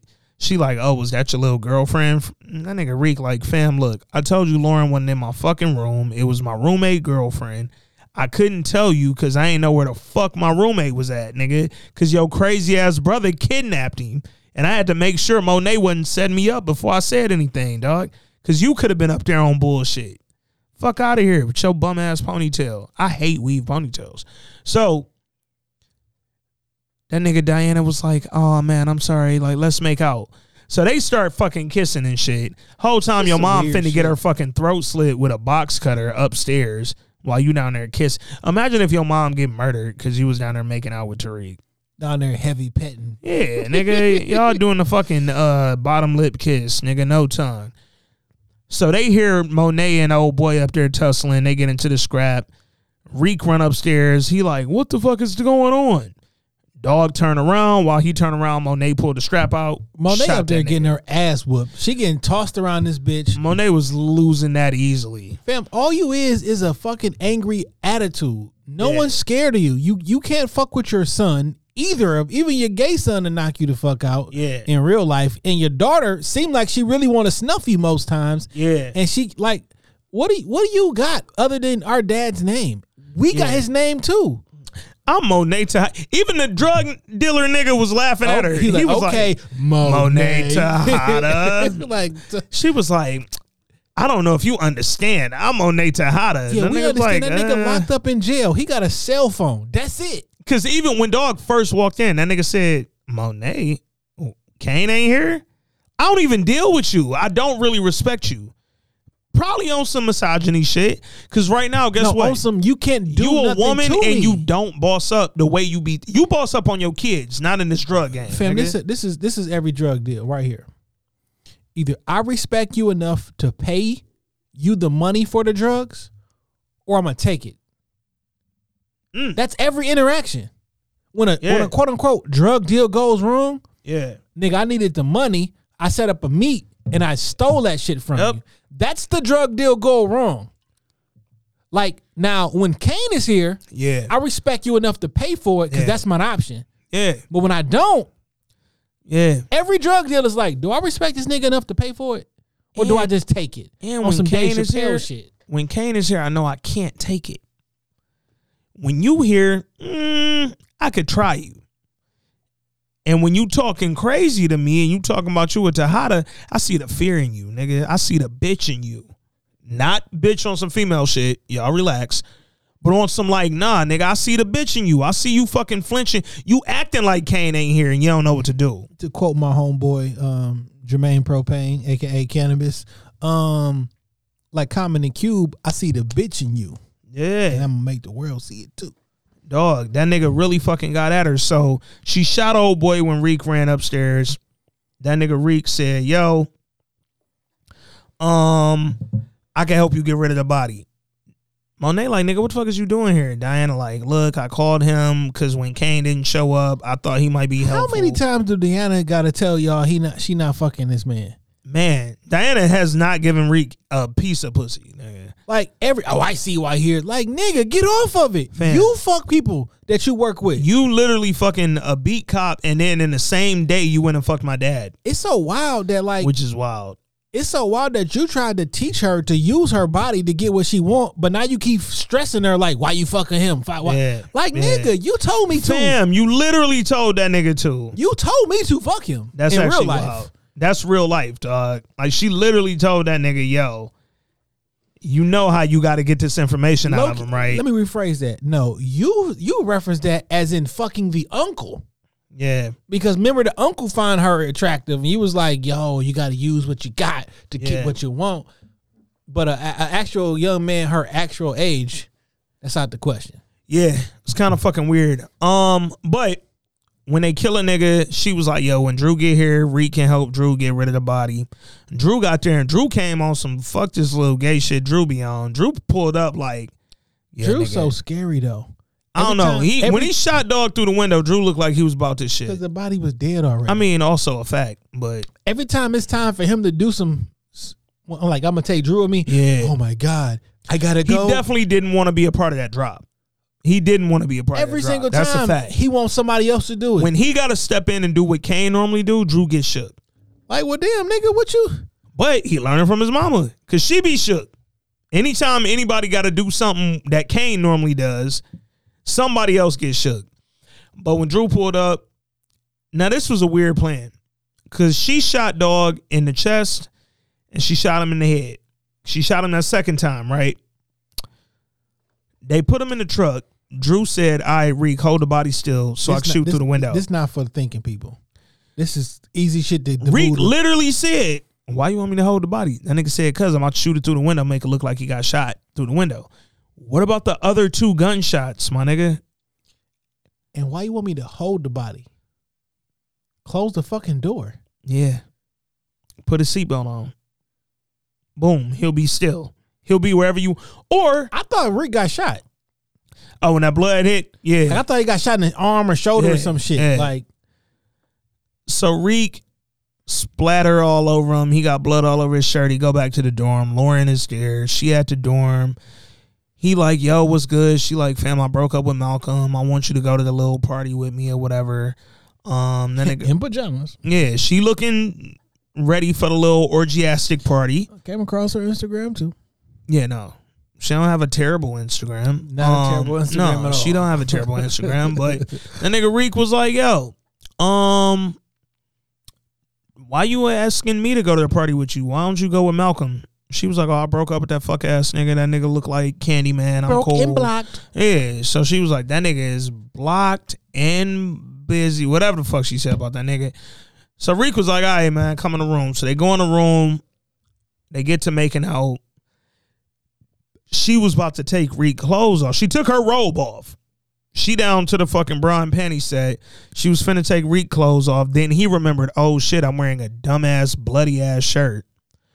So Reek say, yo, my secret on my card is a teacher at Stansfield is having sex with a student. She was like, nigga, what? And nigga say, yeah, that's my secret, right? You using any means necessary, 48 hours of power trying to get my secret for the assignment. There you go. And she was like, nigga, that's really what you think I came over here for? My nigga, just go to the bathroom. Reek, you ain't never pardoned yourself from a room? Reek don't have no game, though. Like, hey, let me go get in the shower. or yeah. shit. Like or like I've been hooping. Let me go get in the shower. or a we going to this I'm guessing pajama orgy party. Let me go change clothes real quick. Put on something a little more comfortable. no, usually it's her that says, "Let me go slide into a little bit of. Yeah. but look, it's better than Horner. that nigga literally made it seem like she was trying to make out with him complete and he flipped like he got worse. He ain't make it better. That nigga said He made it more. I mean, but like in real life, eh, you did kind of. No, no, no. He made valid points. I ain't saying Reek lied. That nigga was like, yo, every time me and you fucking chilling, your man pop up and then you start acting different on me. It happened at your parents' house. Happened in your dorm last week. It happened today. I don't like how you switch up on me when All dog of pop a sudden, after we get a, Yeah. a- an, an assignment that we gotta use guile Yeah, to, to get something out Yeah. of us, you pop up. up Now all of a sudden you with the kissing smoke. me and all. Yeah. Like, yeah, here. Like, okay, I don't really know if that's if that's really the thing, dog. And she was like, "Wow, nigga." He was like, because he was like, "I don't know if I know the real you." She was like, "Nigga, apparently I don't know you neither." you know, a nigga throw that bitch back on you and shit. Like, yo, Uh, pause. nigga. That nigga will flip the script on you. I don't think I've ever said to anyone, like male, female, uh, anybody, I don't think I know the real you. Reek's so dramatic. So he said that Lauren got mad. She dipped out. She probably went to the party, got fucked by an athlete or some shit. I don't know, nigga. She was clearly trying to fuck. and Reek blew the whole bag. He had zero game. Um, then Brayden fucking talked to his brother. His brother said, "Yeah, I seen uh, um, Riley with Reek." I'm t- I- this that that I don't really get where they going with it. Um, that shit whack. It's a lot of these top these these these Trace tried to threaten Reek with the whole "I call the police if you don't like leave my brother out of your shit," and Reek was like, "Nigga, the cops work for us. Why you think y'all got dropped off? Like, come on." But I'm like, mm, I can see them trying to me- make and you still owe me money, so run me my shit. yeah, because you did steal our pills, and the whole reason that we even in this shit is because you still have to work. Because I would still have work if you didn't still have to work. Oh, and then um Tasha and Saxe and Davis. Man, So they wanna- brought Paz to the stand. I don't even want to go through all this shit. No, no, no. We ain't. It ain't much to go through, man. Saxe. But they keep double crossing each other. Yeah. So Davis checked that nigga Saxe like, yo. Oh, I'm sorry. Saxe checked Davis like, yo, nigga, you embarrassed me on the on the shit with uh two bit last week. We gotta figure out a way. He was like, nigga, the Democratic National Committee is really on my ass, trying to get me to fucking make it look like Ghost wasn't or Jamie wasn't involved in shit. So I gotta win a little. I gotta look like I'm trying. We already got an all black and Latino fucking jury, which the DNC thought was weird, nigga. Like we gotta look like we trying. So that nigga said, I'm gonna bring Paz on the stand. Angela Valdez sister. He brought Paz up there. He tried to hit her with some basic questions. DNC nigga looked like, nah, nigga, keep going. Keep going. He hit her with that fucking what we do is wrong, nigga. So Saxe kept questioning her to the point that it ended up making it look real bad for a minute. Had Tasha looking like, because you remember Tasha gave her the money, she opened a salon, she living life. Saxe questioned it to the point that it made Tasha look like she was trying to cover the fact that she knew who killed Angie and James. Davis kind of brought it back around a little bit, but it did put some seeds of doubt in the jury, dog. Um, so then that nigga Davis went and checked Saxe, like, yo, what the fuck was that? Nigga, you tried to fuck up the whole case. Thought we was trying to get Tasha out and get Reek in. That nigga Saxe was like, look, I had to make it look one way, dog, but he was like, I got a surefire 100% direct path to Tariq. Epiphany Jones, the stripper who was selling dope for him, who worked with Tasha before she started selling dope for Reek. And I said, Saxe, how the fuck do you know about Epiphany, nigga? Like, where did that come from at all? Like, she bar- she worked with Reek like one episode, nigga, and she worked with Tasha like two episodes. How the fuck is you finna get her to fucking snitch on Reek or said she worked for that nigga? I'm lost, dog. But all in all, fam, that was episode seven. We got three more. Does Tasha get out of jail before the finale? No. Do they revisit the whole uh CO in prison or in MCC that was fucking with Tasha? Do they like bring that back up at all? Cause she was like really fucking with Tasha. It's gonna be in the last episode. Or no, no, no. Fuck that. Fuck the CO. Do they revisit that fucking inmate that Tasha was trying to befriend? That's what I'm. T- oh, that's Yeah, what I, yeah. that's what I thought. Yeah, you were yeah, about. yeah. Last episode. Okay. On some. Oh shit! We forgot all about her. Yeah, same way they just randomly brought Epiphany back to fuck up. I also caught them say uh uh the DNC wants Saxe to bring up oh boy that Tasha was fucking um cuz she set him up and that nigga's pissed off. So I'm like maybe we might see Dog again too. All in all, this wasn't a bad episode, man. There was some things in here that I wasn't really a fan of, but I just feel like when they start focusing on the characters who don't matter, it becomes glaringly like bad and unrelatable. Like this show is not about these two professors. Fam, why they forcing that on us? Like, wh- like, who do you pay to watch this show to give you feedback and say we'll be interested in this? Yeah. It's not a thing. And it's like, yo, if y'all were going to try to make like the professors anybody, trying to force the the woman professor to be a love interest, Well, see, you know what? If she was just fucking with Zeke, yeah, I could possibly even take that. But that and this little relationship you got with the Jabari nigga, like it's way and too her, much. she re- Reek academic advisor and she his professor is too many steps. Um, the whole Jabari trying to write a book based on Reek life is weird. The whole Jabari trying to figure out what student she fucking is weird. I don't understand it. Um, if anything, I don't like either one of the professors, and I really would prefer if y'all just let that white professor come do his job. Cause you two niggas are fucking this whole thing up, dog. Um, and y'all making it look bad. Like, fam, this is the most prestigious class at this school, and y'all got it looking like a fucking circus, dog. Like, come on, bro. Bruce Shandi ain't she ain't in that class for this. She too cute for this shit. all in all, man, I'm gonna get this episode a hot. Man, I, I give it two and a half wires, man. I, I, it wasn't bad. It wasn't a bad episode, but it was potential for this to actually be really, really good. And I was online looking for some wires the other day. Mm. I found some at uh Saks, but they new wires. I want the old wires. You know what I'm saying? Oh yeah, yeah, yeah. Facts. Like the, the Like new the ones- vintage joints. Yeah, But the new ones they do look good. They're about twelve hundred. You know what I'm saying? They're not bad. yeah. They the old price of the buffs. the buffs, that went buffs and doubled and tripled and shit. Them facts. bitch like thirty six now. Like damn. Yeah. Um. I might. I don't know. Yeah. I say pull it that. I when I bought them wires, I got them vintage joints, man. I didn't want to spend the money on them that I spent. I want some vintage woods though, dog. So I still do want some vintage woods. My issue is I want the vintage woods that's the exact as my wires. I just want them with the wood, like same frame, same lens or whatever. Like the ones they make now, they got the wood over the top. Yeah, and I don't like them. Yeah, the little yeah, them ain't my style. They not for me. Yeah. Um. Yeah. Yeah. Cause they, I be seeing some I mean, shit. they I'm look like, good. They look good they on don't, I niggas. don't like them, but like that's not what that's not ours. Nigga, you know me. I ain't a buff nigga.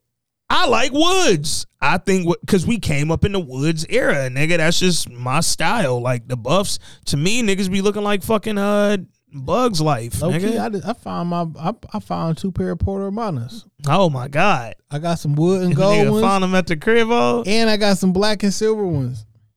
oh yeah, you in the game, nigga. Them black ones might be the move, dog. Um, Them bitches beat up though. so we got one more episode before Christmas, man. Uh, we we gonna try to get y'all something holiday related. We should review this Christmas. Yo, so I'm glad you said I've that. only bro. seen it one time when it was in the movie theaters. I haven't. I, I never watched it again. So I've seen this Christmas a million it. times. That's I think it easily became like the black holiday movie. Um I've watched it a million times because that was my grandma's favorite movie. That's one of the last films that I took her to the theater to see. And she loved it so much when it came out on DVD. I bought her a DVD player and the movie. And we used to watch it all the time. Every holiday we watched it. Um so I actually just right now. I watched it yesterday. And I hit my mom and I said, yo, they really got me thinking if this Christmas is actually a good movie right now because it was some elements in there. It's a it's a classic film. Well, I'm I, giving it. I haven't seen it in a while, but it's so some let's review it. Then. Yeah, let's let's get into this Christmas next week. We'll talk about Power still, half Power, half this Christmas. We'll split it up. We'll, we'll give you. This is what we'll do. Yeah, we'll we'll split that up. How about we drop this Christmas Yeah, on Christmas Eve? I'm with that. We'll record it We- yeah, we record next week like normal, but we drop this Christmas, Christmas Eve. Get y'all the power episode um on Tuesday like we normally do, and y'all get this Christmas on Thursday, man. And that way everybody gets a love. We get y'all these holiday shits. Um, that holiday move that we talked about after the pod last week, I got to follow up on that. Uh, Oh yeah, yeah, yeah, yeah. I got to yeah. follow up on that. Um, I that was my bad. I had a long weekend, but um, I'm gonna follow up on that. See if we can put that play together. That'll go perfect with this Christmas. And uh, yeah, man, we're gonna get y'all a holiday episode next week, and we're gonna get y'all that power shit. You know, Mister Two Pods a week. Y'all know how we do. In the meantime, till next week, what I want y'all to do, subscribe to this week in culture on whatever digital streaming platform you use. Follow this week in culture on all social media platforms Facebook, Twitter, Instagram, all the ones that matter. Um, and really follow us on the gram because I might be about 10 seconds from just only posting through this week in culture. Like, I'm just, uh, I'm kind of over the internet. I've talked about it a million times. Uh, in the meantime, man, follow This Week in Culture. Send your Blackberry letters to This Week in Culture Pod at gmail.com.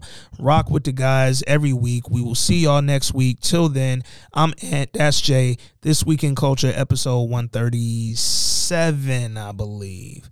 Three hours of content on you hoes. What y'all know? We out. Y'all not really hoes. It's a couple